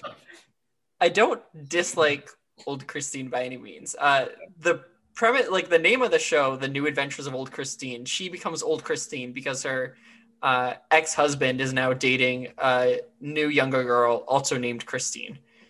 Would you watch an old sh- a, a show about her called The Old Adventures of New Christine, where she relives past experiences? Yeah, that would change everything. That would change everything. Uh, but unfortunately, it's not that. and I'm with you. I am going to give it to DComs here. I mean, there's just so much variety, and like Yeah. you said, it just every week would be something completely new. hmm Uh, yeah, it would be so fresh. And do you Yeah, well, let's talk about it in the next round, but I want to talk about the idea of watching a movie versus podcasting about a show Yes. as well. So, all right, uh, DCOM's advances, new adventures of uh, old Christine gone. Oh, hmm. Hmm. Bryce and Ren and the new Scooby Doo movies in the house. Hmm So, the new Scooby Doo movies is a spin off of the Scooby Doo franchise. These episodes are 44 minutes rather than 22 minutes. Each one has a celebrity guest star. Uh, sometimes it's a real person like Don Knotts. Sometimes it's a fictional character like Batman and Robin. Other times it's the entire Harlem Globetrotters. and when I do say other times, I do mean other times. They show up, I believe, at least three times. It's Scooby Doo with a guest star. It's fun. You know, there's, every Mhm. episode has its own mystery. There are light horror elements. There's an emphasis on comedy. The whole gang has their own quirky dynamic that plays off these guest stars who come in. And, you know, they're always voiced by someone who is popular in the era. It's like when Batman appears, he's voiced by Adam West, and that's really who the real guest star is. Yeah. Uh, I love the Scooby Doo gang. And like with the extra added element of a guest star who's going to be, in some cases, someone who I am very unsure as to who they are or why they are uh, impactful enough to be alongside Scooby Doo. I like that. I like that. It would give us something to talk about each week Mhm. because it would naturally fulfill our guest star role. hmm Um, that's so Bryce and Ren and Raven in the house. we couldn't. We couldn't think about what's next without thinking about the possibilities of what we're leaving behind. It'd be impossible. That's So Raven. You and I have already podcasted about an episode. We know right. that there is some great potential there. Uh, I think That's So Raven is a far superior show to Cory in the House. Absolutely. Even just the funny moments montage I watched on YouTube was infinitely more compelling than Cory is on an average basis. Mhm. I think that knowing, uh, like being able to see Cory as we see him now, and Victor as well, since those are two characters that are brought over from That's So Raven, would give us a lot of context and some nice continuity to fans who are people who are already fans of our, our current podcast. Uh, Eddie and Chelsea. From just the episode that we watched of That's So Raven, I feel like I could watch them for like more than 100 episodes, 200, 300 episodes. 300? I Are you episodes. really saying you would watch 300 episodes of That's So Raven? I would. I would watch every episode three times. Ren, Eddie and Chelsea spent a whole episode making and eating a lasagna. So- That's So Raven. It, it, it, you can tell watching, thinking back on That's So Raven, what Cory in the house is trying to do. Mhm. Exactly. Uh, they're trying to capture the magic that That's So Raven captured, and Cory in the House ultimately fails. But uh, we know That's So Raven ha- does it right, uh, and she's psychic. Like we haven't talked about the best part, the coolest part. She, the show is powered by the fact that she is psychic, and then thinks she sees something and doesn't. Would I worry and think about That's So Raven? Would that element get old to talk about? The setup that build up is pretty much the same every episode. 100 episodes of psychic visions. hmm Yeah. Do you do you see That's So Raven in our future, Ren? I don't. It, it makes sense. It would make sense to do that so Raven next. It would be appropriate to do Mhm. that so Raven next. It would be an improvement as well. But I don't know if it's between that so Raven and the new Scooby Doo movies. But also, there, an, an aspect of the new Scooby Doo movies is that it's old and it's dated. hmm So I'm sure episodes will feel their age and not necessarily in a fun way each week. Yeah. No, it. There are. Mhm. What were you gonna say? But we'd also be done with Scooby Doo way faster Yeah. than we would be That's So Raven. 24. 24 episodes of Scooby Doo. Half a year. Done with the gang. On to something else. Uh, That's So Raven would be a con- pretty much a, a, a continuation of our current project. It would and but then would it also set us up for we watch That's So Raven and then we have to watch Raven's Home? Because Uh, it's like right. you know what I mean? At that point, two thirds of the way done. I see That's So Raven in our future. I don't see it in our future uh, after directly after Cory in the house. I agree. I think we need some time away from the Baxters. Uh, it'll do us well to be away. But I, I couldn't not put it in the tournament, Ren. I felt like it was only fair. It could have advanced to the next round. Will it? In the right, no, Hmm, it won't. okay, it's going okay. to Scooby Doo. Yeah. Uh, the the Scooby Doo gang is just uh, there's some fun potential there. There is. hmm So okay, uh, Raven will join the Wheel of Losers. Um, there's an episode where they turn into cows, There is the Halloween Mm-hmm. episode. but you and I will never talk about it ever again. Who knows? Uh, all right, and Scooby Doo will go ahead and advance and move forward. All right, so um, next up, you're going to talk about episodes, Ren. Number of episodes. Here we go. Woo! There we go. Uh, Batman versus Full House. 120 episodes versus 192. Uh, this All is, yeah, yeah. I'm clutching my head right now. You A keep commitment. This is a full-on commitment. All right, Batman 1966. This is the Adam West live action Batman series. It is known for giving Batman a goofy image that the 70s and 80s comics uh, strived to work off as best they could. But what a lot of people don't know is that the Batman 66 started as a slightly dramatic series in its first season before transitioning into full on zany, wacky, bat repellent, shark repellent Batman that everyone knows and loves. I think this would be fun to watch because, like New Scooby Doo Adventures, it's a show that also uses a lot of celebrities famous for the era. So that give us a lot of people to talk about per week. It has a recurring roster of villains that it rotates through Batman's Rogues Gallery. Uh, just the costuming and set design, it really captures the style of of that era of comics. The color, the vibrancy of it, how it kind of straddles a line between child friendly and adult content. It's a it'd be a weird weird show. Full House. I will not back down. uh, Full House compared to Batman. Uh, compared to anything, Full House is going to be the next show that we podcast about.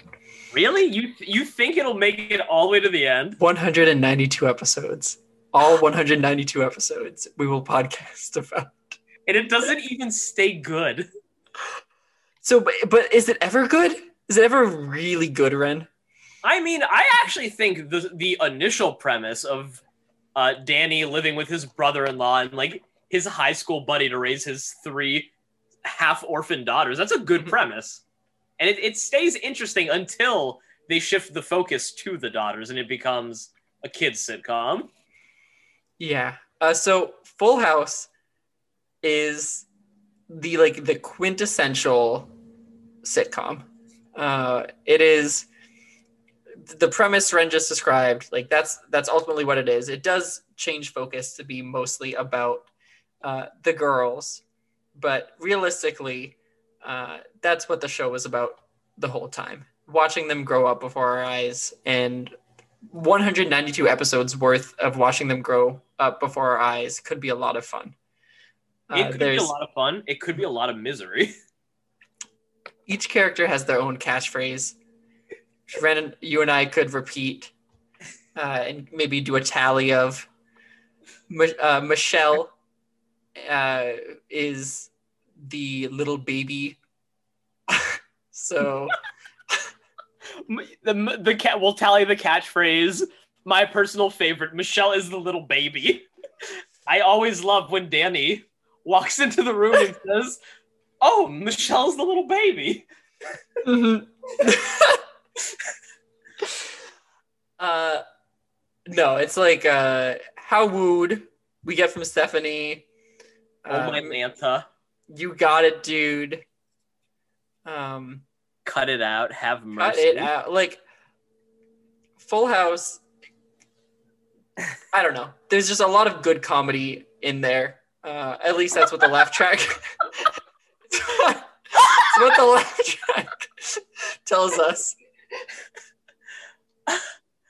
I I think you are being kinder to Full House because you know it's like a family member. It's like grandpa, Mm-hmm. but he's exhausted. The kindness he deserves. So, Full House once took me to Disney World, and I would like to repay the favor by podcasting about it for 192 episodes. Bryce, I just Mhm. don't know if I want to commit to Full House that long. So like- here's the My, my out. problem is that just the back half of the show, it just it becomes so considerably less fun for me. okay. What if we what if we do two episodes a week? It, It's it not in the spirit. It's not right. it gets cut down from what almost four years to two years. A Full House. At that point, we should just commit and do the whole thing. So okay. So what you want to do four years? Okay. Um. So sounds good, Ren. We'll do we'll do four years of Full House. I, I have not. I have not settled on Full House yet. You have Uh, not made a convincing argument. Do you want to talk Batman? I do Ren, want to. I already did. Michelle the little baby. Michelle, um, Michelle's okay. the little baby. So So Batman, Batman. also has catchphrases. Uh, Robin is my little sidekick. He says that a lot. Robin the little baby. Uh, so I think one big point in Batman's favor is the production value of it. okay. For a late '60s show, I don't. Did you watch an episode? Did you watch? I watched? I watched an episode. Yes. I th- I think it has a really nice sense of style to it. Yeah. Um. I actually I I really loved it. I'm not gonna lie. I really really liked it. Uh, I watched an episode with Mister Freeze. Uh-huh. Um. And in the episode, there was like humor spread throughout. The special effects existed, and that like I, I feel like there's a lot that you and I could do to to roast 1966's special effects on this budget television show. Uh, what honestly got me Mhm. was um the to be continued feature. The Yeah. like I will love that element. it was like will Robin stay uncool forever or will he finally be cool? And it was like relevant to the plot but also just like a funny line. Um no, I thought it was really funny. I think that we 1966 uh, is far enough away that there's a lot to riff on. There's a lot of history, I'm sure, behind the show. Yeah, there's. I'm sure there's a lot we could discuss. Yeah. Um, I am okay. Uh, I, I was totally BSing with Full House. I am okay not uh, podcasting for four years about Full House. I am totally okay with that and moving Batman forward. Uh, It's funny because last night I was thinking, would I be okay podcasting Full House? no, we we would quit halfway through. I really think we would because I even like Nick at Night would just rotate the show. Like Mhm. whenever it ended, it would always just start over again. And distinctively, I remember I always liked those last few seasons less. Mhm. The more it became about Michelle and like phased out, like even phasing out Stephanie and DJ, the less interested I became in the show Yeah. altogether. Yeah, it Full House. Um, I also don't think situations wise, the the situations that are had in that show are usually relationship based. So it's not like, um, can you believe that they had to put on a funny costume and like do something like that? Like it's it's not like Cory, or it's not like other shows that we're looking at here, where Well, there's like House is structured where like there's always the lesson at the end. There's Exactly. the lesson at the end of the episode. Yeah. There's always the hug. hmm Uh, so it, it just wouldn't be. I, I don't think there's that climactic moment in all those episodes. Uh, it's no. Boomer moment. No, it's just strictly relationship based. It's strictly like, oh, uh, so and so said this, and I don't want to make him feel bad. Well, you got to tell him, and then they won't feel bad. Oh, thanks, Dad. And then, um, it's like too sweet for me. Uh, Batman could be fun. Uh, I do want to discuss in terms of number of episodes. Um, as far as I understand, the episodes are linked, um, where like two episodes will make up one storyline. Yes, that's correct. So would we be doing each episode individually, or would we be doing the storylines? Let me see how it's divided. Mm-hmm. Um, I'll uh, we'll advance Batman. We can talk about that when it comes up next. Um, Okay, so it looks like I, I I just pulled it up, so I'll just say it right now. yeah. It looks like the ba- each like storyline, the episodes were aired back to back each day. So the premiere was January 12th, and then its second part, resolving the cliffhanger, was January 13th. Okay. So Yeah. that- let, let's let that sit with us until the next round. Okay. Yeah, and we can we can discuss it then. Um, all right. So Batman moves on. And Goodbye to Full House. Okay. Wild card pick Lloyd in space? Question mark. Did you watch it growing up? Uh, I had seen episodes before Okay. this, and I, I watched an episode yesterday. Um, let's talk about it. So, Okay. what do you think? Why did you pick Lloyd in space? Lloyd in Space. Lloyd in Space. Lloyd in Space is a show that is very dear to me. I watched it a lot on. I think the channel was called Jetix. It was Yep. like uh Saturday morning type deal. no no no no no. Hmm. It was a channel. Spe- it was like a cable channel specifically for the. Shit, I'm trying to think what I think it was like Disney Channel shows that they wouldn't air on Disney Channel itself, but like they would syndicate to other networks. So like Canadian channels like YTV or something. Okay. Yeah. So uh Jetix had Lloyd in Space on it, and basically it's just like about a kid, a, a little alien boy who lives on a space station with a bunch of different species, and he gets into space uh, station shenanigans. It is surprisingly forward thinking for its time. One episode I always think back on is uh, Lloyd has a friend whose species on their 13th birthday they get to choose what gender they are. But at the end of the episode, the friend decides they're not going to tell Lloyd what gender they chose because it doesn't matter and it shouldn't influence their relationship as friends. Wow. Interesting. It's very and this That's- is a show from like the mid to early It's very very progressive. Um, for something that would Yeah, that's awesome. Um, so it's up against Lizzie McGuire. I know, such a shame. Yes. Uh, Lizzie McGuire. I could talk about uh, the different guest stars that we get, the way that we do get to see uh, Lizzie like kind of grow up before our eyes. It's only 65 episodes, which is actually shorter than a lot of other Disney Channel shows here. Mhm. Um, and uh, I, I could talk about all the great things about Lizzie McGuire, um, but I want to focus on Lanny. Uh, Ren, do you know who Lanny is? I don't. Uh, Lanny is Matt's best friend in the show. Um, Lanny um, is uh, just a good support system. He's great. He's funny. Uh, Glad you had him growing up, Bryce. what'd you say? I'm glad you had him growing up. Yeah, I'm glad glad he existed too. Um, Lanny is uh, in the show. He doesn't say anything. Uh, it's not necessarily clarified if he is uh, nonverbal or if he just chooses not to say anything within the show or, or what that that reasoning is. Um, and the show just does an awesome job portraying him. Uh, also, there's a Liz McGuire movie, and right, there is. so there's that and uh yeah I don't, I don't know what else i need to say about lizzie uh in the house I mean, uh, just more positive stuff to say on my end.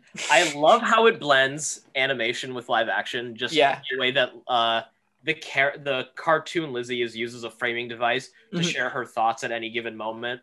It's like it's kind of like a reserved version of JD's monologue from Scrubs, yes but like relegated only to one-liners and comments on the Mhm. plot and her mental state. Which it, it's a very interesting framing device. yeah It, it ultimately makes her a more three-dimensional character because of it. Mhm. Um, this is also uh, this past week we watched Candy and Cory finally kiss on screen, um, and the build up for that was absolutely nowhere. Uh, in the meantime, like Lizzie and Gordo, like now that's a relationship that is so great to watch grow. What Ross and Rachel wanted to be. Pretty much, like it's it really is. Uh, I would put it up there with Jim and Pam as one of the best TV relationships Mhm. uh, because like their foundation is their friendship. We get to see it grow over time. Uh, something that would also just be fun about this being the next show we podcast about is that uh, Stickler is in it That's true. as Matt. So we do get that like consistency with that same. Um, he's like in every episode, right? yeah, yeah, he's he's very consistently in the show. Um, and you like I, usually he's the B plot Right. of it. That'd be that'd be fun. That'd be Yeah. a lot of fun to see. So um, I don't know. It's uh, go ahead. Uh, just just to give Lloyd in Space a Yeah, bit more talk it it. up because it, it needs it. hmm It's, I mean, it's outer space. It's a cool premise. It it'll give us a lot to think about in terms of the show's world and characters Mm-hmm. and cast. I remember it had it it loved to genre jump within like sci-fi itself.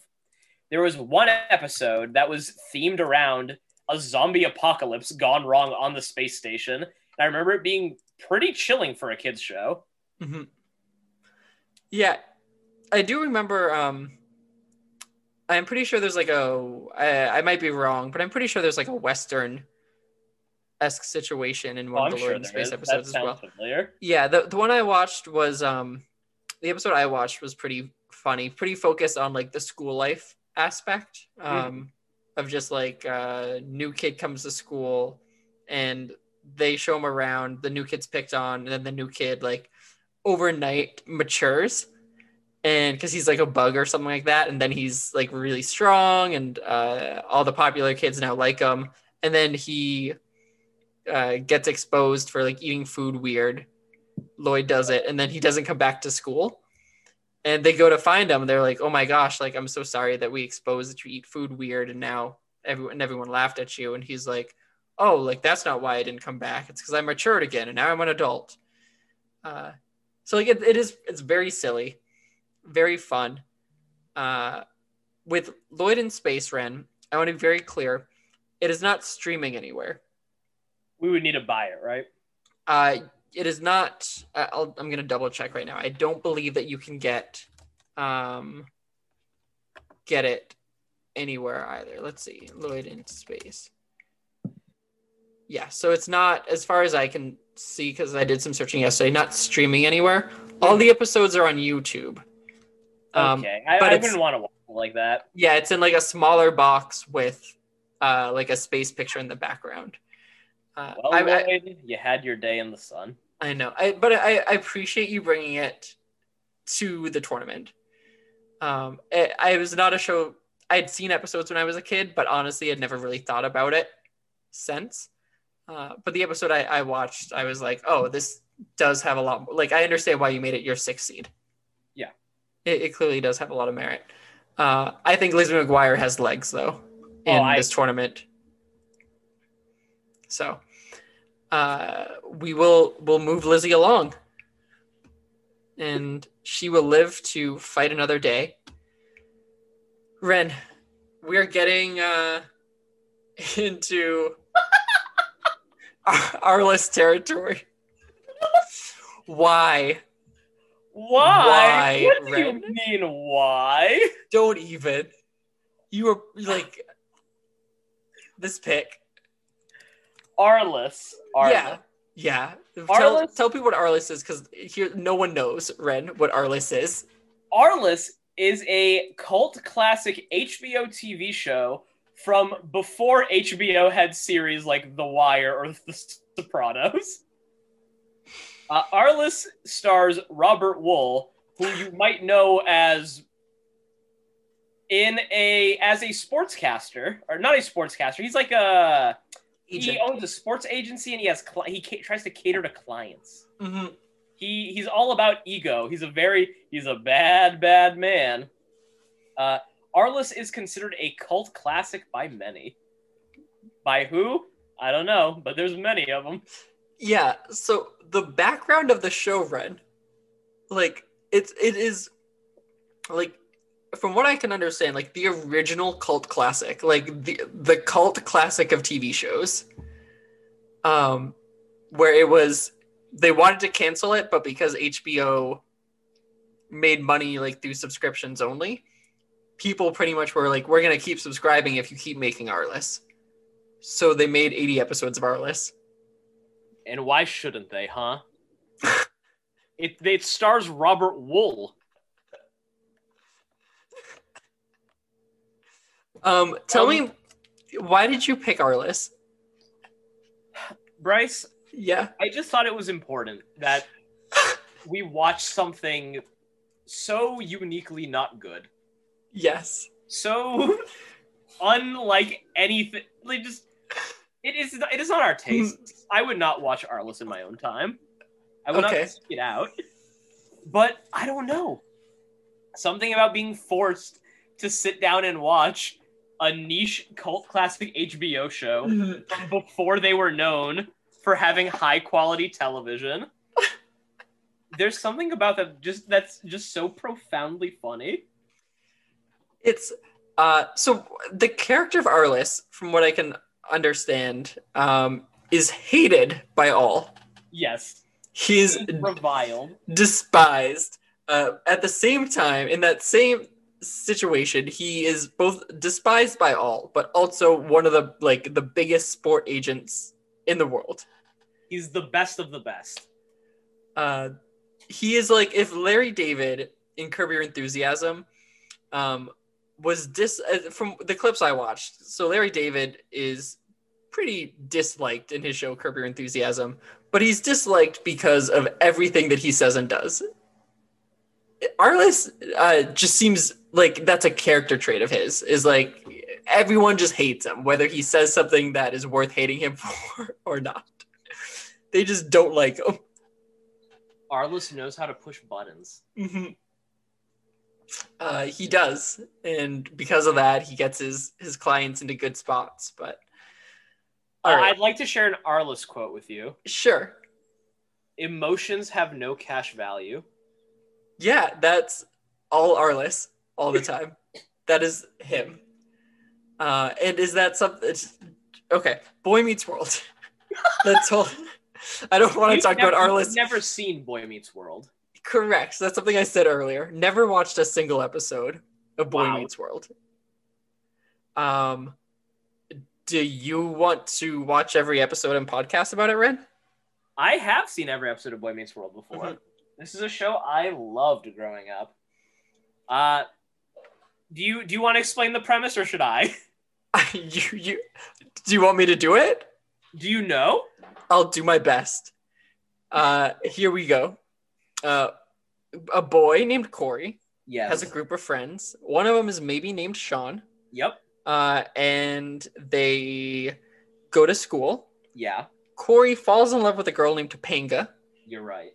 Uh, the teacher is someone who is both reviled and loved. Uh, he has all the teaching moments, but is also like uh, like a hard ass. And uh, they, I think, go to college. I bet you, I, Cory has a family. Uh, the family is likable. The situations that they get into are sometimes overly dramatic, but also sometimes comedic. And uh, it's typical high school drama, right? Is that Boy Meets World?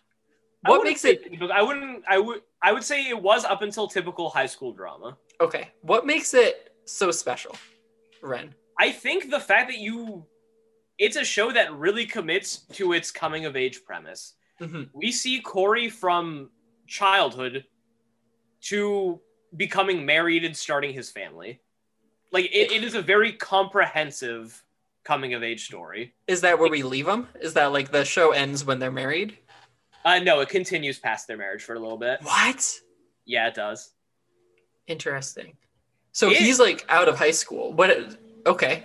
The sh- I think the show ends with them in college or graduating college. Wow.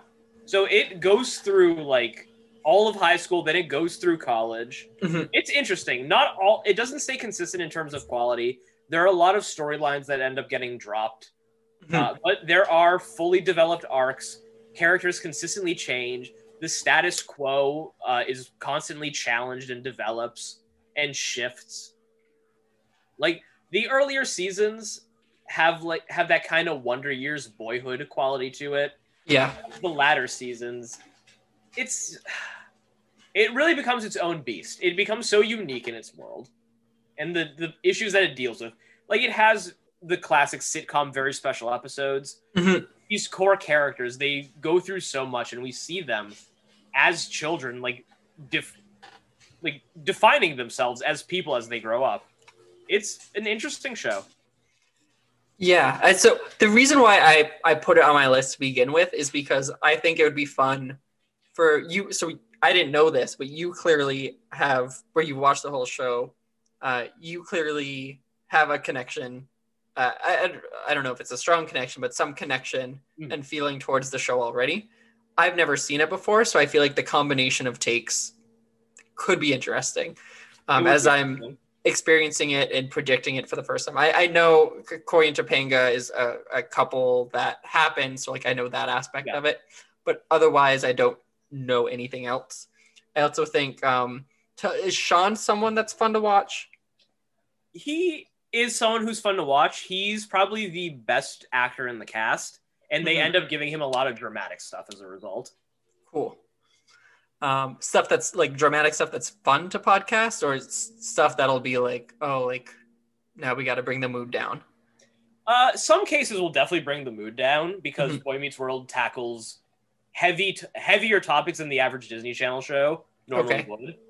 Mhm. But a lot of it is decent storytelling. It's it make for compelling conversation.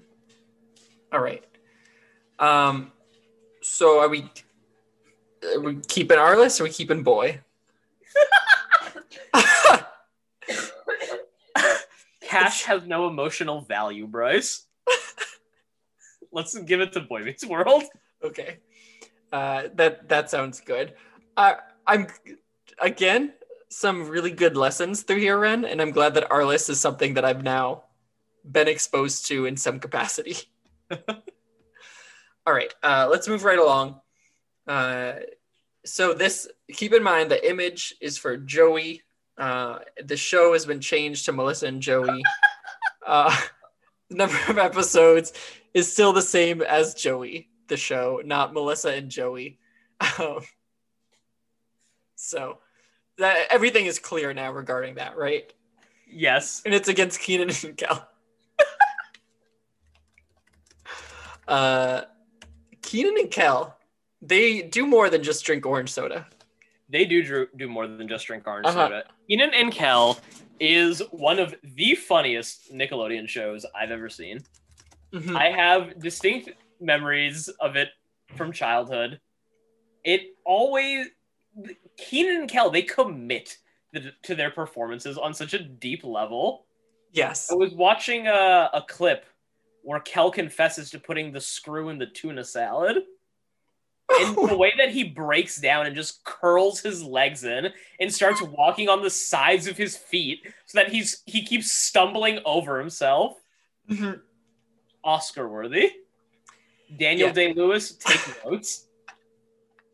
It, it's a fun show. Kenan Mhm. and Kel have a fantastic dynamic where they're both goofy, but Kenan plays this straight man role that's not quite a straight man, but it's enough to rein in Kel's insanity. Oh my goodness. And the It's- dad is uh Peter from Dawn of the Dead, and that's always a great thing. Mhm. Yeah, Kenan and Kel, I uh, it, I know them, Kenan and Kel, from all that. Yeah. Uh, and then Kenan, obviously, I know now through uh, Jen and I watch a decent amount of SNL. And I've uh, also watched a decent amount of Kenan. You were telling me. yes, uh, no, no, I've not seen uh, his show Kenan. I've not seen uh, Right, an episode of Kenan in that Kenan in house? House. We'll cut Kel out of this and just jump to the end game here. Uh, yeah, so it's they're funny. They're both funny people. Uh, I really liked the episode of um, Kenan and Kel that I watched. What did you watch? Uh, I watched the one where they uh, climb up the stairs of the Sears Tower to put up a banner. They then get stuck on like a piece of scaffolding, and it starts snowing, and uh, they go through like a bag, and they find out that after like being up there for an hour, Kenan realizes that Kel packed a cell phone, and Kel's like, "Oh yeah, but that's only for emergencies." He's like, "Oh, that's what this is." Uh, it was great. I really enjoyed the episode. I also really like the way that the show is presented, in that they come out and it's like they're performing for an audience. They introduce like they're them, and then it's like they're putting on a story. I love that element of it, and I love how every episode ends with Kenan giving Kel a quest. Does and it? he that uh, Kenan t- always tells Kel to get a a bunch of stuff for a plan that is going to be impossible to come to fruition. uh, it could be great watching Kenan and Kel. and there's a movie, hmm and it's slightly horror themed, so has that going for it. There's like a. Uh, you're not talking about Good Burger. Or you Yeah, are? yes, and we can watch Good Burger. Okay, good. Uh, that makes me in. I uh, that was my go-to video rental at the video store. Good That- Burger. Good Burger. Yeah, it was always, always, always, always at my house, rented from the video store. Um, all right, you want to talk Melissa and Joey? No. The answer to that is no. Sh- do we move on? Do you want to give context for Melissa and Joey? Uh, no. All right, Kelly, go on. it's not worth it. It isn't worth it to give uh, Melissa and Joey any attention. Uh, especially when Melissa already has two shows here. She doesn't need a third. You're right. Okay. You're right. Yeah. Too much Melissa Joan Hart representation. Um, Alex Mack, The Secret World of Mm-hmm. Alex Mack. thank you, thank you, thank you, thank you, thank you, Ren, You're welcome, Bryce. for introducing the show to me. I'm I'm glad you took to it. hmm I am. Yeah, the, the uh, toxic waste is dumped on a child, and she becomes super in ways that are never fully explained. Alex Mack can liquefy herself into a human puddle. hmm She can turn silver. And the show is just steeped in like this 90s energy, but not like the kind of show you'd watch right after school. Something Nope. you'd have to flip through the channels or buy on VHS. hmm Like and it has this such an interesting energy. I know it's it was a show, so I had never heard of it before, and even just reading the premise, I was like, "This is gonna be so good," and it lived up to every one of my expectations. I I think that the concept is hilarious. I think you and I breaking down Alex's different superpowers as they unfold is great. There's a uh, like a Stranger Things esque plot with a secret government agency Yeah. um, that is working to try and like cover up the whole toxic waste spilling situation. Like there's Um, a magic Mhm. to Alex Mack that you really only find in shows like oh, what's it called? The uh, Goose the Goosebumps show or Are You Afraid of the Dark? the dark, yeah, yep. Where it's um, the only way to explain it is to like know that it's unexplainable. Yeah. and that's okay. That It is really okay. an atmosphere. hmm Uh, and the special effects are something that I want to see 78 episodes worth of uh, because it was just so good. I'll be Um, honest, not as bad as I was expecting. No, no. Uh, Phil of the Future is the show that I put up here. Uh, it is my number three seed, Yes. Ren. Uh, Phil of the Future is not a show that I, uh, unlike others that we've put up and talked about tonight, not a show that I feel strongly, uh, I feel any strong affinity towards. Really? But it is a show that I feel because of that, uh, I can grow to love for everything that it is and everything that it isn't. I was very Mhm. impressed by the clip I saw in terms of just the production value of Mhm. it and just the way it composes itself in terms of humor. Yeah, it's really wacky, really off the wall humor. Um, they have like a pet caveman that lives with them. Uh, the basic premise, for those not aware, Phil uh, and his family, they're on a time machine vacation to the present day, which I think is like 2006, 2007, uh, and they get stuck in the year uh, 2006, 2007. And so they have limited access to their future technology. They have some, so it's like elements of the future brought in to this modern world. Uh, Phil also has like a will they won't they relationship uh, with his best friend Keely. Uh, his sister Pim is I'm pretty sure like an evil overlord Yeah. in the future. Uh, and so here, where she is uh, without all of her supports, she is left to her own devices of trying to take over the world on her own. Uh, it's really funny. It's wacky. It's strange. It's available on Disney Plus. And it has an ending. It definitively ends. It does. So, uh, and it's 43 episodes, which feels like such a great number to look at. Of it's a little bit more than Cory. Yeah. Um, But not unreasonable. no, not unreasonable in the slightest. Uh, I don't think that we will end up detesting Phil in the same that we detest Cory. Um, so it could be really nice to like see this character uh, who we enjoy interact with with the world around him using his like future tech. And again, like Alex Mack, some special effects are great, others really terrible. And that's always fun to watch as well, to to break down just how bad it looks. Yeah. And we can also watch the Disney Channel original film Pixel Perfect, starring Ricky Ullman. Yeah. Uh, so what do we think here? Like, I, I think this is actually a pretty close matchup in my mind. I agree. Alex Mack, it's it's such a unique show. Mhm. and it would take us back to a simpler time. But Phil of the future, Mhm. it, it has it's also a very unique show. Yeah. It has a great appeal to it. Mhm. And we'd be we get through it sooner and we know that there's a satisfying conclusion at the end of it all. Mhm. There's a, bigger picture that they're uh, working towards here, and they get to it. They arrive. Uh, whether the landing is stuck or not, I mean, that'd be for up to us to decide. Uh, but yeah, I, I think it could be a lot of fun. Um, I'm personally leaning more towards Phil in the house, um, Phil of the future, not because of, of any dis like negative feelings towards Alex Mack, but I just also question uh, and thinking about like what do people want to hear us talk more about.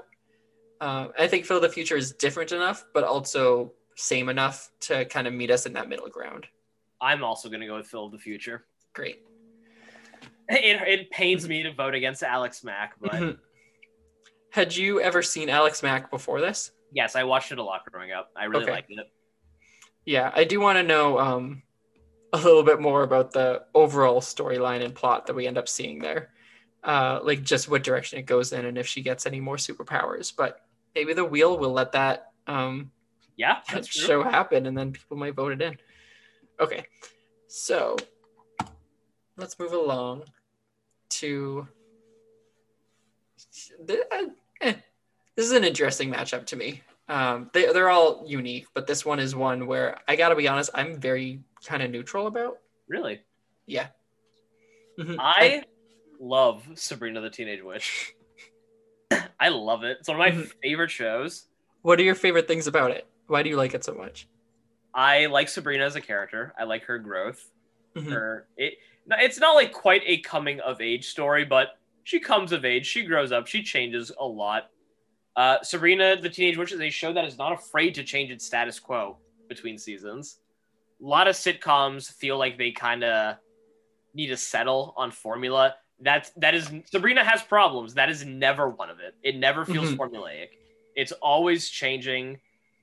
Like once she's out of high school, like the setting goes through multiple revisions and in, in a mostly natural way. Uh, it's a it's a fun show to watch for its storylines and arcs, especially for the ones that it just blatantly does not continue or finish. there are weird cliffhangers. It like pushes how absurd a 90s show could get at the time while still feeling while still trying to be just mainstream enough to be Mhm. palatable. Uh, and Salem, it- Salem, Salem. How could I Talking forget cat. Salem? Mhm. Salem's just a, a scene stealer. Yeah. Just a great character all around. Mhm. And the fact it's done through like a, a cat puppet. Yeah, the animatron the animatronics are really nice on Sabrina, but even the special effects they aren't bad. Like Mhm. they know they know and they play to their limita- limitations. Yes. Um, even Stevens is what it's up against. Uh, I chose even Stevens. It's my 15th seed, so it's not something I, I'm very passionate about. Uh, I, I was thinking, uh, what is in that same time frame of uh, shows that are like early 2000s, maybe late 90s that could be good? Uh, and who loves uh, anything more than a rivalry uh, with someone named Ren? Right? So Exactly.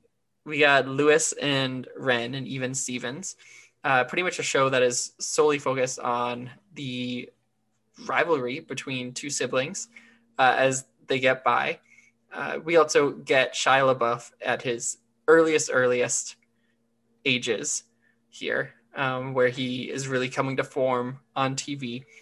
His humor, the writing is, is actually really strong in this show it is uh, very strong. very funny, uh, and it all culminates in the Even Stevens movie, which is uh, another like really classic Disney Channel original movie.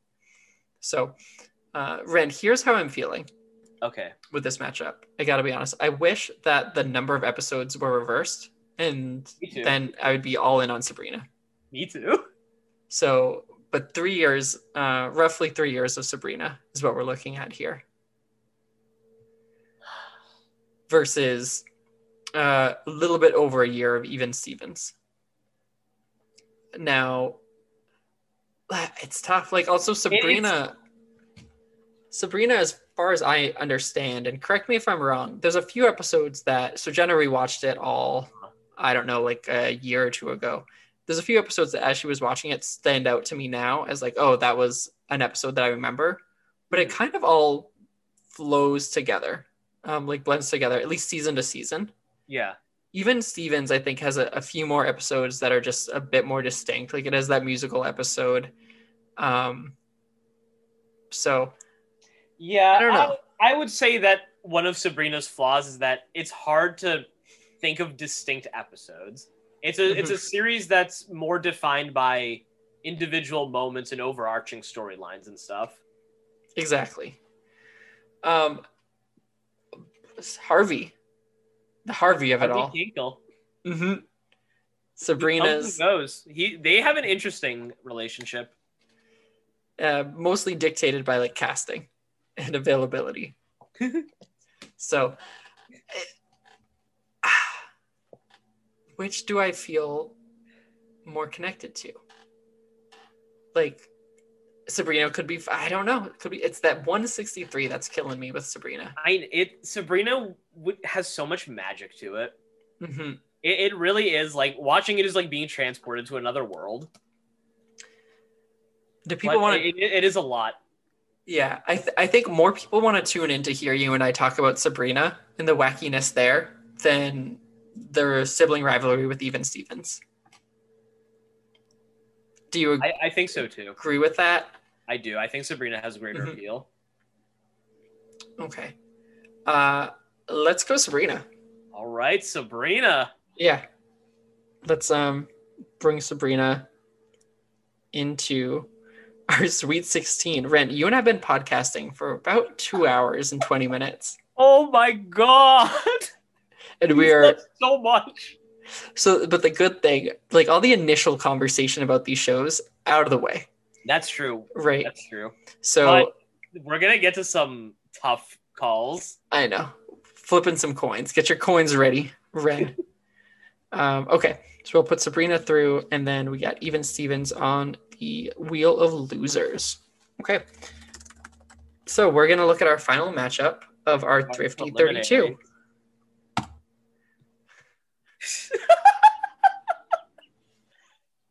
Uh, the Nick Cannon Show versus Drake and Josh. All right. Mhm. The Nick Cannon Shit Show is a Nickelodeon reality series starring uh, America's Got Talent host Nick Cannon. I believe Nick former. Cannon has the charisma of a dish rag he Uh, yeah, I guess insults other people's professions and visits new locations. He gets himself into wacky shenanigans. I remember watching this show a lot as a kid.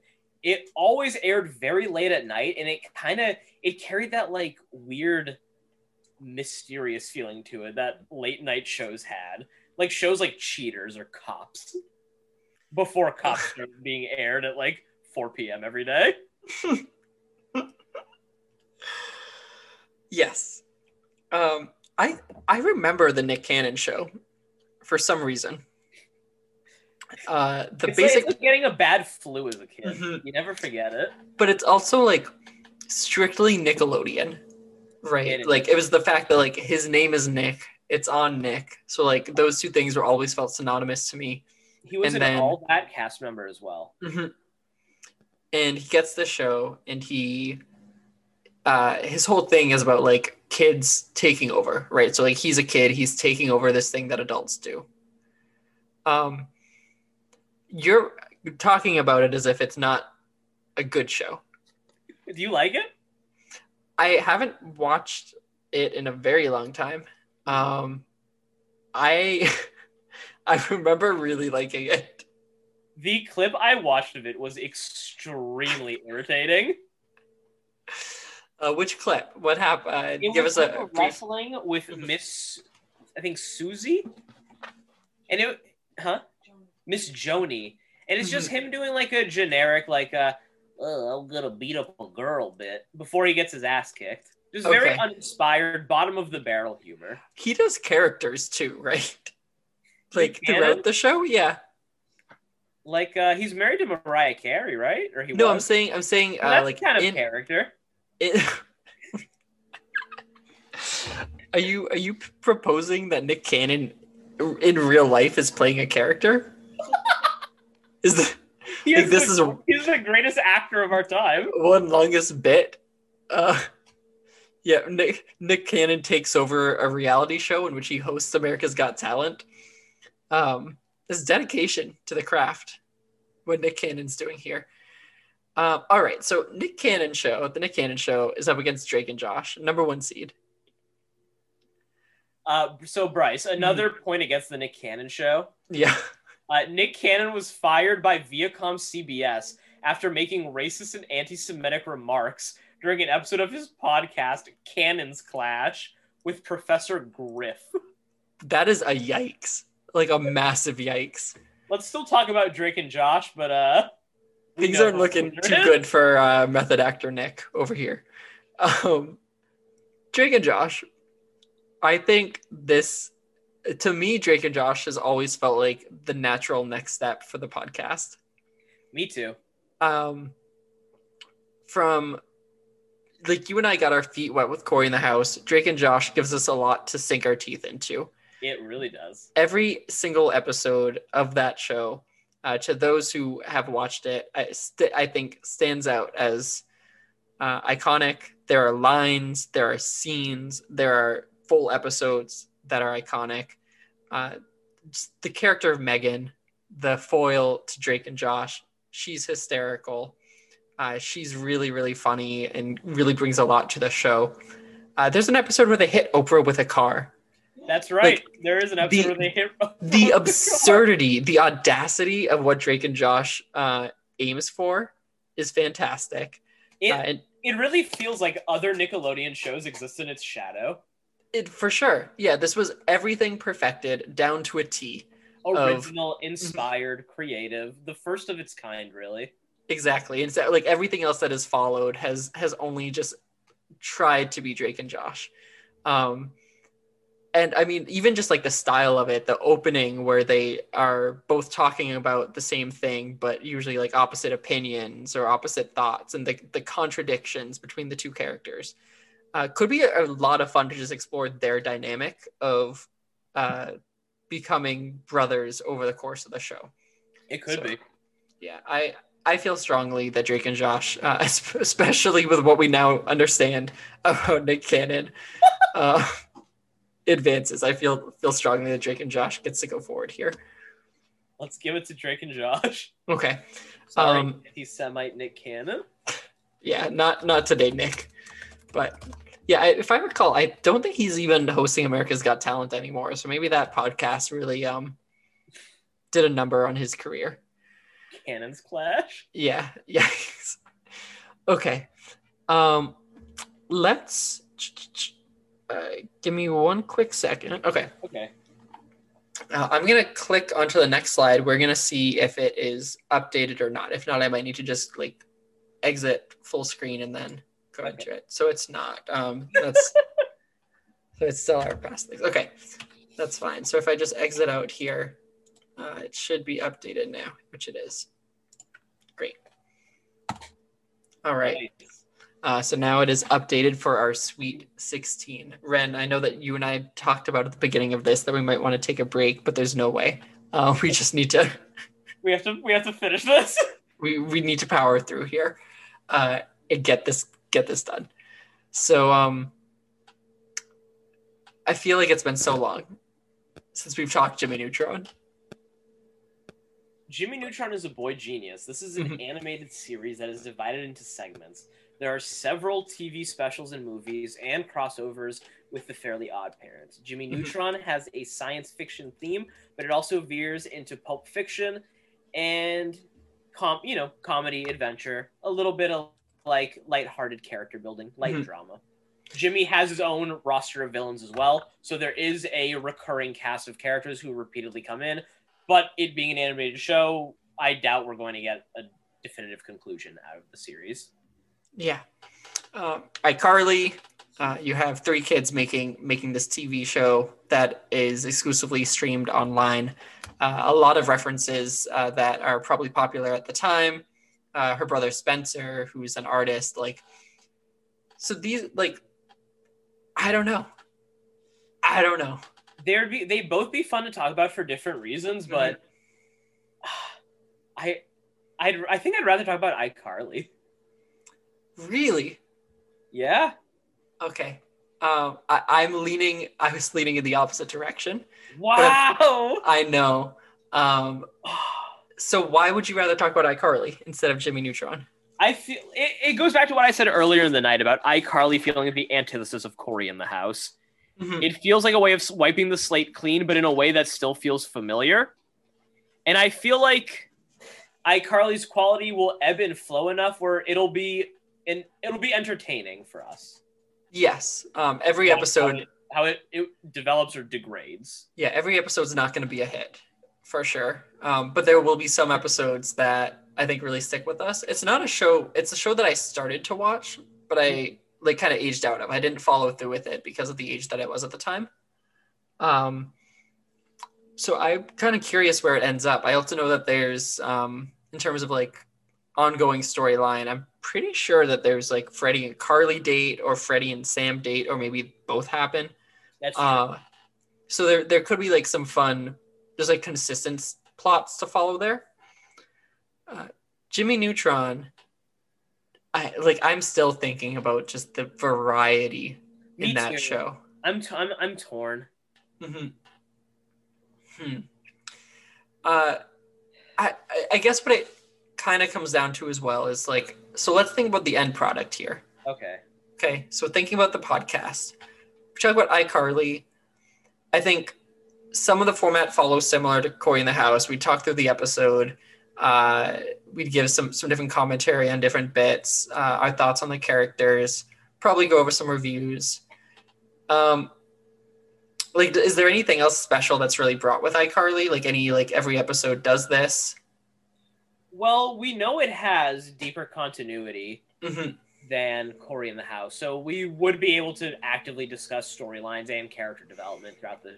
Yeah, which could be good. Jimmy Neutron is is pretty stagnant. Um, did Jimmy and Cindy like get together in the show?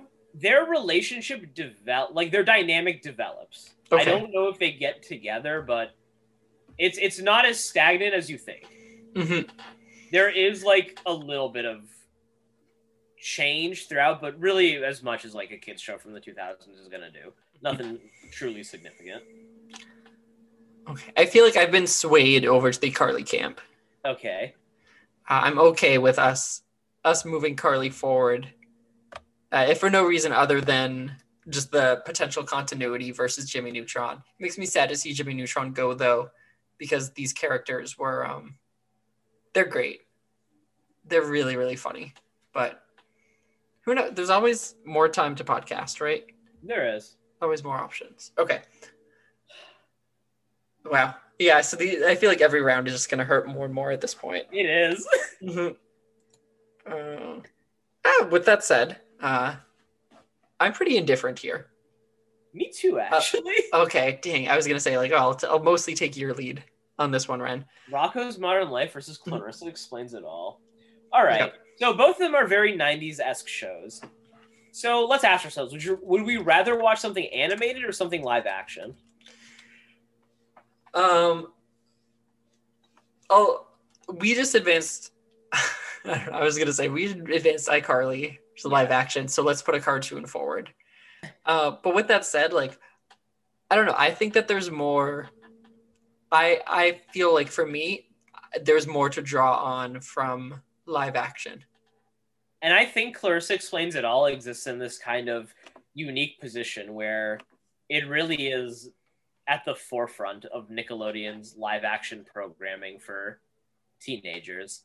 And it's also a show that kind of defies the idea that a TV series with a girl as the lead is only for girls, Yes. which was, Yeah. which was important for the early to mid 90s. Yeah, so I um I and I I think I would enjoy watching more Clarissa explains it all. hmm I think I would too, actually. Yeah, I would like to see kind of where it goes um and the different directions that it takes and just the the time period is so unique and it being like the one of the children of modern uh like I don't know Nickelodeon-esque sitcoms. Just that that's something that's appealing to me. the era especially i it Mhm. just just to be back in a time where mighty morphin power rangers was on tv let's do it for the Power Rangers then. Uh, so let's take Clarissa. You okay with that? i am more than okay with that Great. Um, okay, so we'll take Clarissa. Beautiful. And okay, now this is a matchup. danny phantom versus zack and cody interesting So, how funny is Danny Phantom? I don't think it's that funny. I think it's it's more compelling than it it's it's it's a good show. But it's i don't think the humor is the main appeal of it. It is an aspect of it. Yeah, because it it is relatively plot heavy. for for a nickelodeon show? Absolutely. Yeah.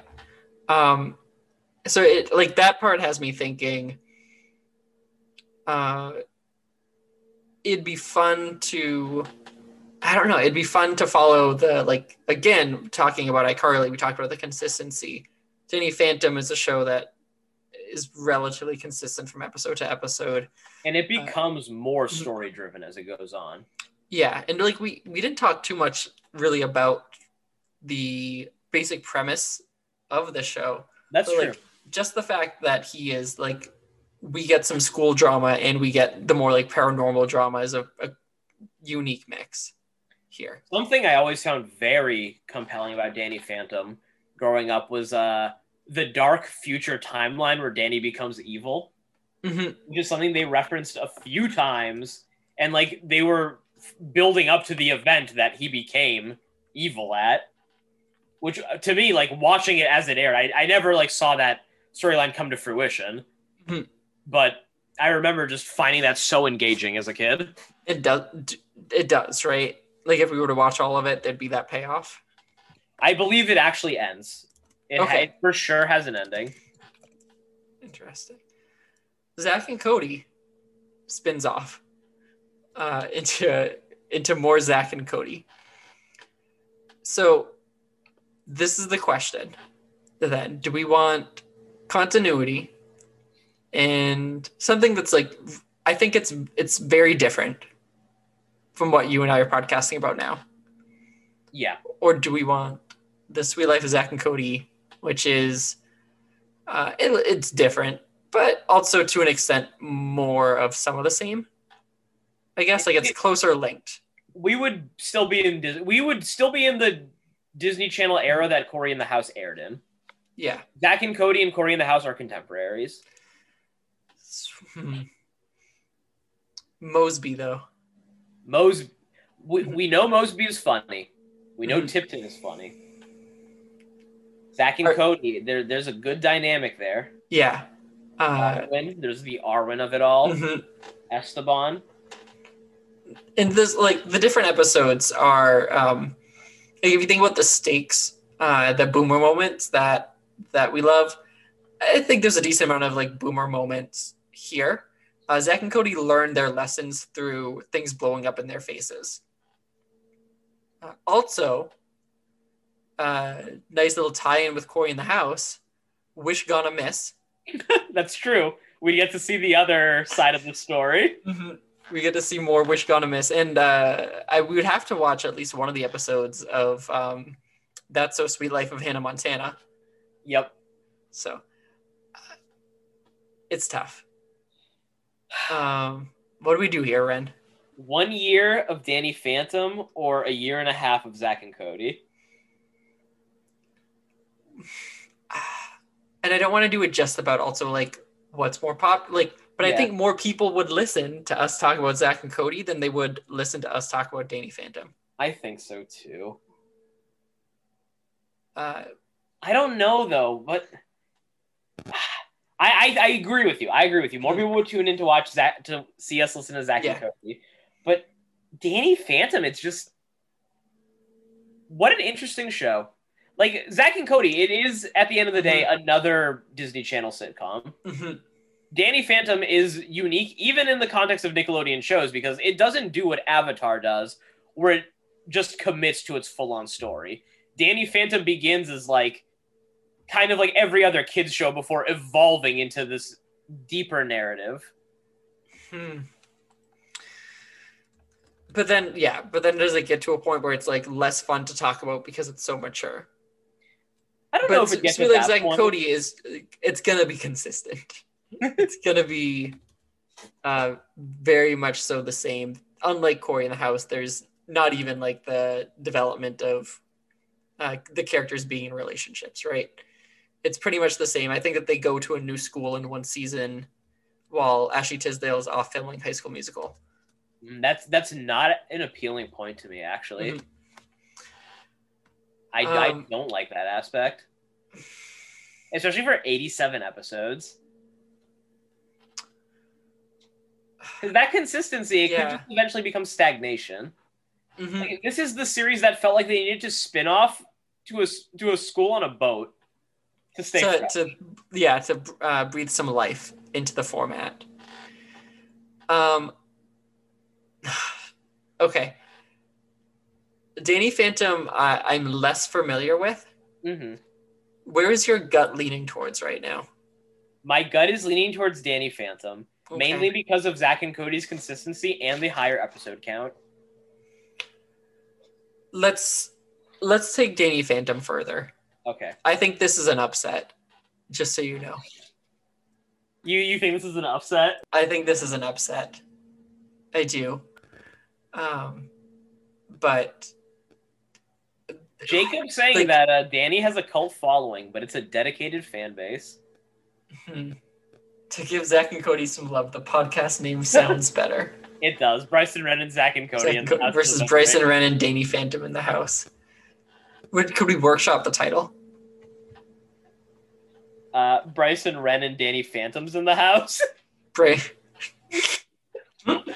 so we're so we're both Danny Phantoms. Br- Bryce Phantom and Ren Phantom and Danny Phantom in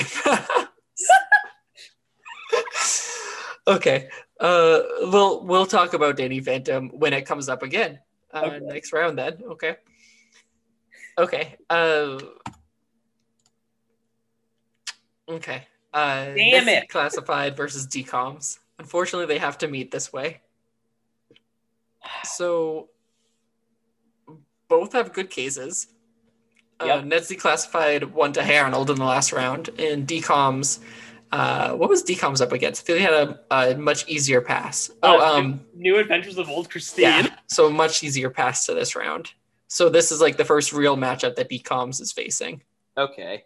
So points in favor of Ned. It is a complete story, and it actually is a complete story. Characters develop, it ends like definitively. It has a conclusion. The finale is a like finale that's f- filmed and framed differently from every other episode to carry that fact. Uh, and it's Uh, a funny. The tips would be a fantastic element for us to not only analyze on the podcast, but to add to the podcast and riff on. And Yeah. you you and know, I could right? We could give our own tips uh, for how to survive middle school versus the Disney Channel original movies. Uh, Uh, Bryce, Andrew Jett just slipped in. Oh, He can only stay for a few minutes, so let's thank him one more time for these fantastic images. Yeah. Andrew, thank you. Uh, we're so glad that these images exist. They're all so good. Uh, and we're going to put together like an album on our um, Facebook page. Okay. Can we quickly? Yeah, Ren, do you want to do? Uh, I'll do. I have the rundown for what's yeah, you have the rundown. All right, so Andrew, what's been eliminated so far is uh, Love Island, House, 1600 Penn, Courage the Cowardly Dog, The Amanda Show, Blossom, Hey Arnold, That's So Raven, Full House, Even Stevens, Nick Cannon, Jimmy Neutron, Boy Genius, Rocko's Modern Life, and The Suite Life of Zack and Cody was our most recent elimination. We are currently at our Sweet 16, uh, about kind of like halfway through the Sweet 16, I think. So we still have decent amount left to eliminate. So, uh, Disney Channel original movies versus Ned's Declassified Ren. This is hard Mm-hmm.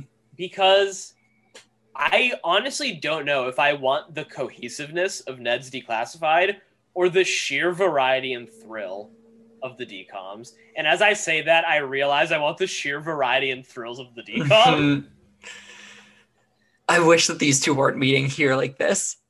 Uh, I wish that it could be another way, but you're right. These Disney Channel original movies are they're so different. Some are so so bad, terrible movies, and some are so good. Some are so high budget. Some are so low budget.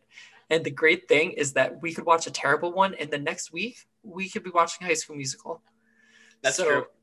It, I don't know. There's a, I think, a lot more cultural relevance as well to the Disney Channel original movies. I also think it'll be fun to reevaluate some of these movies because Mhm. Disney Channel original movies inherently carry this lesser air to them because they're television films, but some of them are genuinely good and probably are capable are probably are better than we remember on like Yes. even just a foundational level.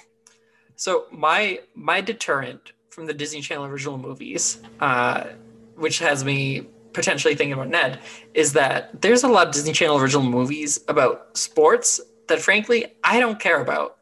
That's true. You don't there's want a to lot. Luck of the Irish? I don't. Well, is what is basketball? Does that one have basketball in it? It- it's But- pretty good. I think you'd actually like that one. There's um, like what? There's one about surfing. I'm pretty sure, right? Skateboarding. Like Um, Disney Channel pretty swimming. much dipped their fingers into all the sports they could. yes. Uh, and I don't know how, like, for those ones, I don't know if I have much to say if I'm not excited going into it. Well, we watched the game plan. We did watch the game plan, uh, which, uh, to steal a quote from Arliss, you don't have to be a fan of sports to be a fan of this. Uh, so- that was from uh, one of the Arliss uh, advertisements. Yeah, I, I saw watched today. the same one. Yeah. So I, I do have that to throw out when it comes to the DComs. So now you have me leaning towards Ned. Yeah, like are there 106 Disney Channel original movies? Some are good, some not so good. Ned's Classified, fun the whole way through. It's stylized. To me, it's a live action cartoon. Ned's Declassified. Um, it has the recurring characters that you and I are, are big on, um, that are built up over time. I would love to know where this cast is as well. Yeah. like where they are now. So let's give it to Ned. You want to give it to Ned? Yep, let's give it to Ned. Okay. It, it's a hard pick, but uh, the D, you made a good point with the Mhm. sports. Yeah, there's just I, I, I, I just don't think I'd have the patience for it too many times. That's also like when it comes to Disney Channel original movies, there's some um, where the concept alone could be fun, but then nine like also we're dedicating 90 minutes a week to it versus 30 like to watching it. I, I don't know. I'd probably just watch it once and then the notes would be kind of sloppy anyway. Good point. Um, so, uh, yeah, I like the concept, but I think that we gotta gotta stick with the shows here for now. All right, um, so we will see Ned's Declassified move forward then into the next round. And so this is a great matchup. this is a great matchup. Mhm. Scooby Doo versus Batman. Um, what are you thinking? Initial thought, right out of the gate, if you had to pick one, like right here, right now, Batman. If you put a gun, if you put a bat gun to my head and told me to pick, I'd pick Batman. Yeah, uh, I, I agree. Uh, just a, a quick like gut feeling. Just because Scooby Doo, the gang is fun. I like the added element of these celebrities who we don't particularly know. But I think Batman, um, both will feel aged, but Batman will be a fun, cheesy aged. Scooby Doo might just feel aged. I think that Batman will surprise us as well when it has moments of genuine quality, hmm which will make it a more fulfilling watch than the new Scooby Doo movies, which I think will ebb and flow a bit more. Yes. Uh, and there's also like some development to be had as far as what I understand with with Batman. There is. And something I feel important to mention is that Batman 66 has this cultural element to it to American television. We'd be watching something that has been that was significant in reshaping the television landscape and redefining the character of Batman, who in Mhm. himself is a very important figure in American fiction. Yeah, I uh I'm not a huge like DC Mhm. superhero person. Uh so this could be and the reason why you and I have discussed before, like I Yeah. feel like DC, at least in its modern form, is like a lot darker than Marvel plays Mhm. off. Uh but this is the kind of Batman that I'm interested in. All right. this is for sure the kind of Batman that I'm interested in. One that's a little bit cheesy, a little bit uh, like hokey, but still all around uh, the superhero that is that is Batman. Yeah. So, all right. Uh, so Will Batman is moving on, right? Are we, we're good with that. Well, I'm good with that. Cool. Okay. Um, okay, and yeah, Boy Meets World. The bottom piece isn't updated. We're probably going to run into the same thing with the last slide as well. Do But you want to step out and then uh, back in? Yeah, let me do that real quick. Uh, or maybe I just never copy and pasted it. Oh no. Rice. Ah, it's fine. Oh, Oh no. Uh, okay. Nothing to worry about here, folks. Everything is okay. Everything is fine. Everything's all right. We'll be we'll be back to the tournament in just a second. There's nothing to worry about. Okay, Mhm. Every, everything's good. Yeah, did, did Nicole just say that uh, they were getting stressed? Yes. Yes, I concur. That was, if anything, I was more stressed because you were doing that. so upsetting. Lizzie McGuire versus Boy Meet World. Boy, Boy Meet World. Okay. Uh, Liz So, McGuire, Boy Meet World. Both Where we are at? shows about a character True. developing. Okay. I thought you were just gonna say both are shows. No, both are coming of age stories, but Mhm. Boy Meets World goes into Cory's actual adulthood to some extent. Yeah, it- I mean, not to some extent. It does. It goes into his adulthood. It follows him into college, Mhm. and I believe into his twenties. So it ends up covering a lot of ground in one person's life, Yes. which is unique for a show.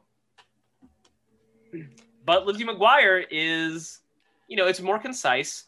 It, it's not going to have those same dips in quality that Boy Meets World has. At least I don't think it will. And we get to end with a movie. which what's better than just you, me, and Paolo? Bryson and, and Lizzie and Paolo in the house. Yeah, uh, I am. Uh, here, I'm just looking at this episode count. We're looking at 65 episodes of Lizzie McGuire versus 158 episodes of Boy Meet World. A lot. Correct. A lot. A, a very big difference here. I think I Mhm. Part of me wants to give it to Lizzie McGuire because Boy Meets World had a failed sequel. You know, Girl Meets World came and went. The world didn't want it anymore. uh, to that point, Lizzie McGuire had such a failed sequel that it didn't even uh, make it. like they started to film it and then it too much drama happened and it just stopped. Good point. So, uh, you know, just to throw that that little piece out there. Uh, yeah, if Lizzie McGuire is, I think, a more fun sounding show than Boy Meets World. I hmm. I think on some level, yes, it's it'd probably be the more fun show. I think Boy Meets World would probably be more entertaining in the long run, hmm just because it covers so much more ground. He, hmm, hmm. Because it, it does its dramatic episodes Yeah. well. And Lizzie McGuire, on the other hand, a lot of the storyline is about like Lizzie just not wanting to feel like the odd one out, right? Like not wanting to feel awkward.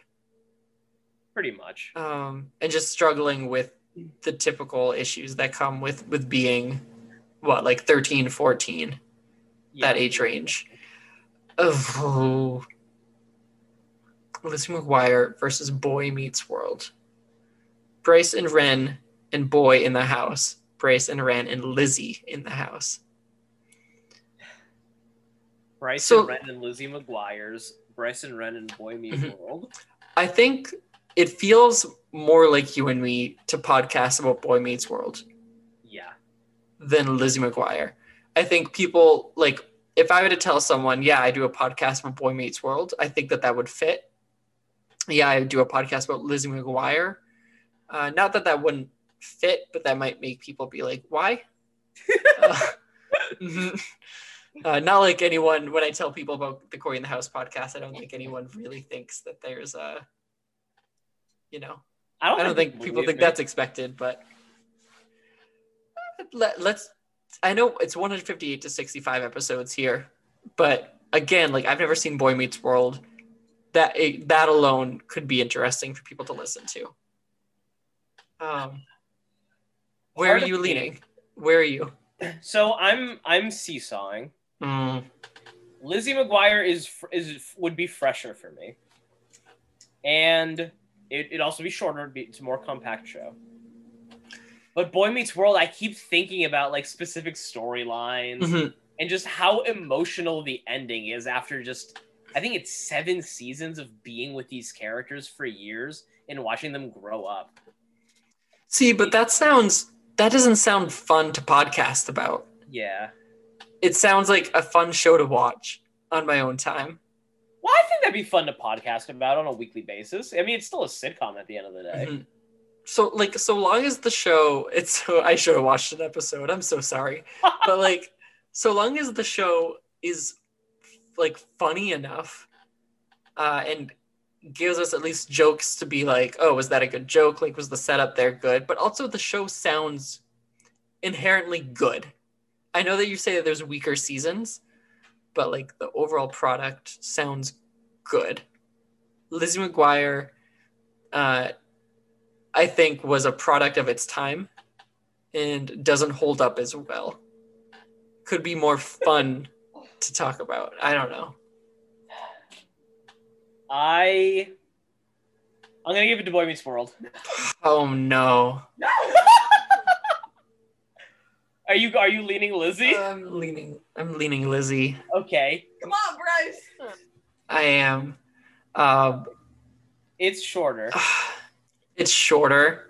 It's shorter. I do want to watch Boy Meets World. I don't I, I don't know what to do, Ren. If we were to stumble upon an episode of Boy Meets World that is primarily like a more serious plot line, I don't. I, I could talk about it for a little bit. Yeah, we would do our best, but I don't know how Yeah, much. We'd make jokes. We'd poke fun. Yeah, but if it's a serious storyline, like there's only so much that I want to laugh and poke fun at, especially if it's done well, hmm uh, which like I fear it would be. And you wouldn't want to discuss it if it was done well. Uh, I mean, like, Ren, I have one question for you. What's up? Which is a bigger number, 158 or 65? One. 158 is a bigger number than 65. It's a good So, show, man. Liz McGuire also has the cartoon version of herself. That's it's right. quirky. All right, I'm gonna give it to the Roger Rabbit of it all. Yes. Thank you. Yes, we're going to Toontown. going to Toontown with Lizzie. Um, okay. Wow.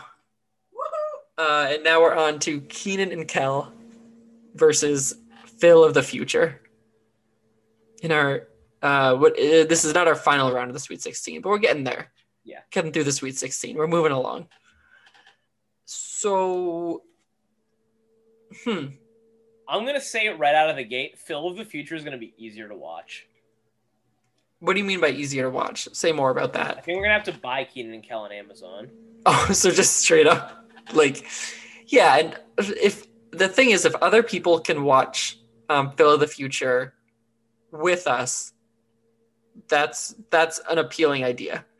Um, Kenan and Kel is streaming. It's on CBS. Well, it's on uh, previously CBS All Access. What is it? Paramount Plus now. So, So like, it, it's technically streaming. mhm. hypothetically speaking, we, I, I Uh, think we have to buy the seasons on iTunes, like we Mhm. did for uh, Ori. yeah. Uh, so it, Phil of the Future would also, um, it would be like Cory in the House, where no one's watching it with us. I don't think, even though it's easier for people to watch. I, I don't think people are going to watch it with us, but they'll fall in love with the characters as we fall in love with them. Kenan and Kel, though, I love the setup. Uh, it's a genuinely funny show. It has a great ensemble cast. Mhm. The um, they work at like a grocery store, right? Yes, they do. Yeah, that's fun. That's whimsical. You know what? I'm actually fine buying the seasons on uh, Apple TV. For Kenan and Kel. Yeah. Yeah, I, Ori. you did it for Cory. Uh, I I will miss like the cheap special effects with Phil of the Future, um, and the us like contemplating whether or not the future would actually have that or not, or if it's Yeah. practical. Uh, but the characters of Kenan and Kel seem like a lot of fun. It's like a party. It's a party every day. hmm So let's um let's go ahead and do Kenan and Kel. Okay, Okay, you fine with that? I'm, I'm happy with that. Yay. All right, we're Good. pushing hour three. hmm Finishing off the Sweet 16, Uh, Sabrina versus Drake and Josh. Drake and Josh. Yeah, I'm sorry, but it's it's easy for me. I don't. I, I know it's not easy for you, or maybe it It- is, but It is only because of the episode count. yeah, 56 versus the 163, like that alone. And at Um, the end of the day, I mean, we wanted to do Drake and Josh originally. Yeah, you we've been throwing around Drake and Josh for such a long time. Um, it's hard to think of us not not doing it. So, um, okay, let's see. One, two, three, four, five, six. Did I miss? Uh, okay, we just we did Kenan and Kel and then that. I'm a little bit behind in my updating of the slides, so I'm trying to do that as we're going through. Uh, so at this point, we're down to our final eight. Oh, okay. hmm So is this is it going to get tougher? I mean, so at this point, we're only narrowing it down. Like we only have one more round, right, Yeah. to go from eight to four. All right. Uh, so let's do this. Can you Cal? And I have one more thing to copy and paste, and then we are moving forward, Ren. So what, what hour is this? This is three. Yeah, we're on a hidden hour three. Should we always do three-hour podcasts? Is this um, something that we should do regularly? Yes, all our conversations should be this in depth and exhaustive. hmm Uh, could you imagine a three-hour podcast about a single 21 minutes of Cory in the house? A Like a- uh, It's gonna be our personal hells when we die. you must podcast about Cory forever. All right, so this is gonna be pretty easy. yeah. how Clarissa ended up in this situation, I'm not sure, but uh, and I wouldn't be able to explain anything about it. Right? Is that that's where we're both at? Yeah. Yeah. I mean, it has to go to iCarly. I there's not even close. That I would so much rather talk about iCarly than I would rather talk about Clarissa explains it all. So, uh, with that, then iCarly is going to be one of our shows that make it into the final four. Will be voted on. The final five, you mean? Well, yes, it's the final, the final five. Okay. I'm honestly more excited to find out who the winner of the loser wheel is. Um, Ned's versus Danny Phantom. Ooh. Both shows kind of barely made it here. They they fought tooth and nail to get here. They did. They worked really hard to get to this final position, and one of them will potentially be voted into this being the next show that we podcast about. I don't know. Like, so Danny Phantom, ghosts, paranormal, uh, creepy, scary, Halloween, Ned's Declassified, school, tips, computer glasses, weasels, janitors, Cookie. cookie, cookie, moles. Oh, You know, at the end of the day, Ned's Declassified gives us a new structure to work with through the tips. Mhm. Yeah, the, the tips are so appealing. I'm feeling Ned big time. hmm So it's interesting that these, uh, at least the past two rounds, have been sweeps. Like 16 was, uh, Sweet 16 was the, really the, the most difficult area to get through. Yeah, that's true.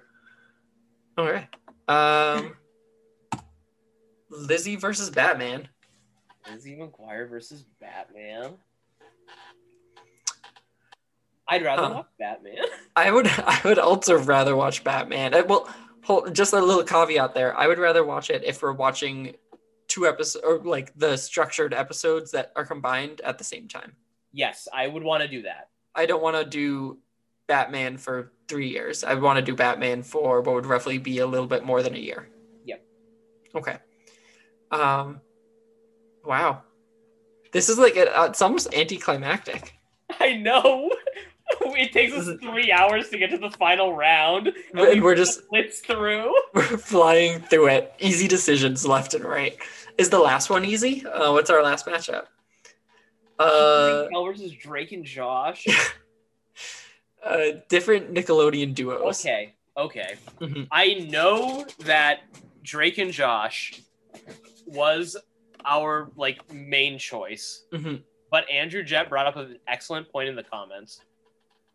Drake Okay. and Josh is not fully streaming anywhere. There are episodes from seasons one and two that are missing from Hulu, Paramount Plus, and digital. Whereas we'd be able to get all of Kenan and Kel, including the movies, just by buying the season sets on iTunes. This feels like an upset. This does feel like an upset. I feel like uh, there's a disturbance in the force with this. Hold on. How many episodes of Drake and Josh are there? How many episodes of Drake and Josh? So it's not. So even with all those streaming services combined, it's you can't watch the full thing. That's what Andrew Jett says, and I'm prone to. I mean, yeah, I, I yeah, I have no reason not to believe Andrew here. Oh, okay, so I looked it up, and it seems like there are episodes missing of Drake and Josh Did that Okay. have to do with the music being licensed. Are they on Apple TV? Is there like a, a way that you can still watch them? Let me check. Mm. I'm going to guess no. I'm going to assume they were taken off digital. Correct. So I'm watching. I'm looking at it on. this is awful. This is literally awful. I'm looking at it on. There's got to be ways to watch it. Yeah, the complete set is missing seven episodes, Oh my goodness. so we'd be out a full seven episodes. 49 episodes, but it's still Drake and Josh, friend. But it's not the whole thing. But we'd be able to find them. We could find yeah, them. we could. We could find them. Where? l- hold on. Like, give me one moment. If I can find like Uh, watch Drake and Josh pilot. It's got to be somewhere. It's on Vimeo. Some guy uploaded the pilot on Vimeo. Uh, what else? What's a? Let's find another episode that's missing. Pilot's too easy. Uh, Um, okay, looking at season two, episode two seems to be missing from the sets. So um, let's see what that episode is called. Drake and Josh, season two, episode two.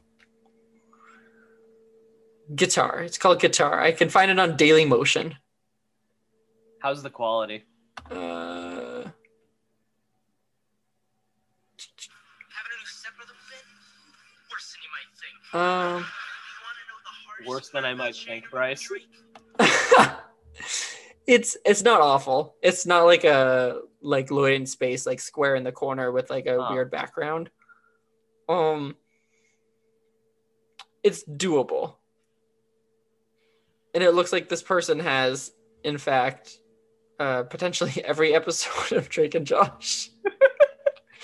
Uh, so I don't know. I won't get into the ethics, or I also will not endorse uh, perhaps watching Drake and Josh via this method. But I don't want that. I it can't hold us back in our discussion. I'm okay with exploring both of them, but I, I don't. We didn't t- take Drake and Josh this far for this to be. Otherwise, it, who knows? This whole bracket could have been completely different. All right, that's fair. That's fair enough. Mhm. I am still kind of leaning Kenan and Kel though. I think it's a wild card black horse pick. hmm Like it, it, it capt. It doesn't quite capture a similar vibe to Drake and Josh, Yep. but I think it is a deeply funny show in its own right. Um. Okay.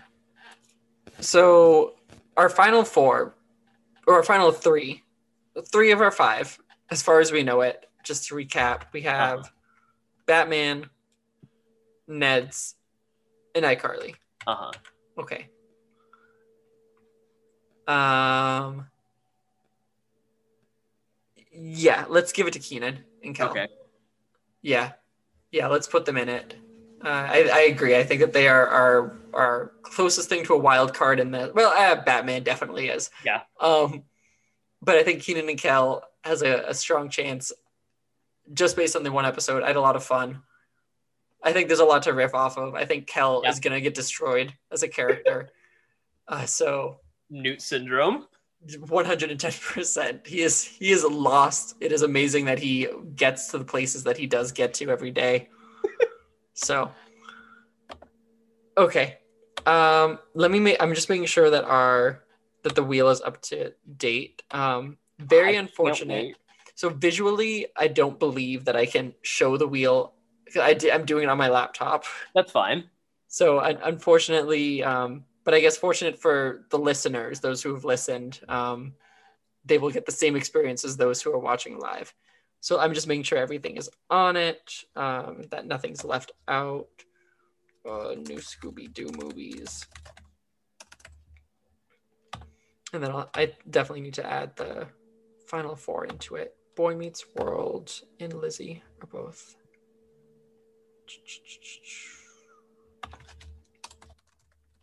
World. Ren, uh, what a time. What an insane tournament this has been. Did we think that, like, did we see these four making their way to the end? I, I Carly, I did. Yeah.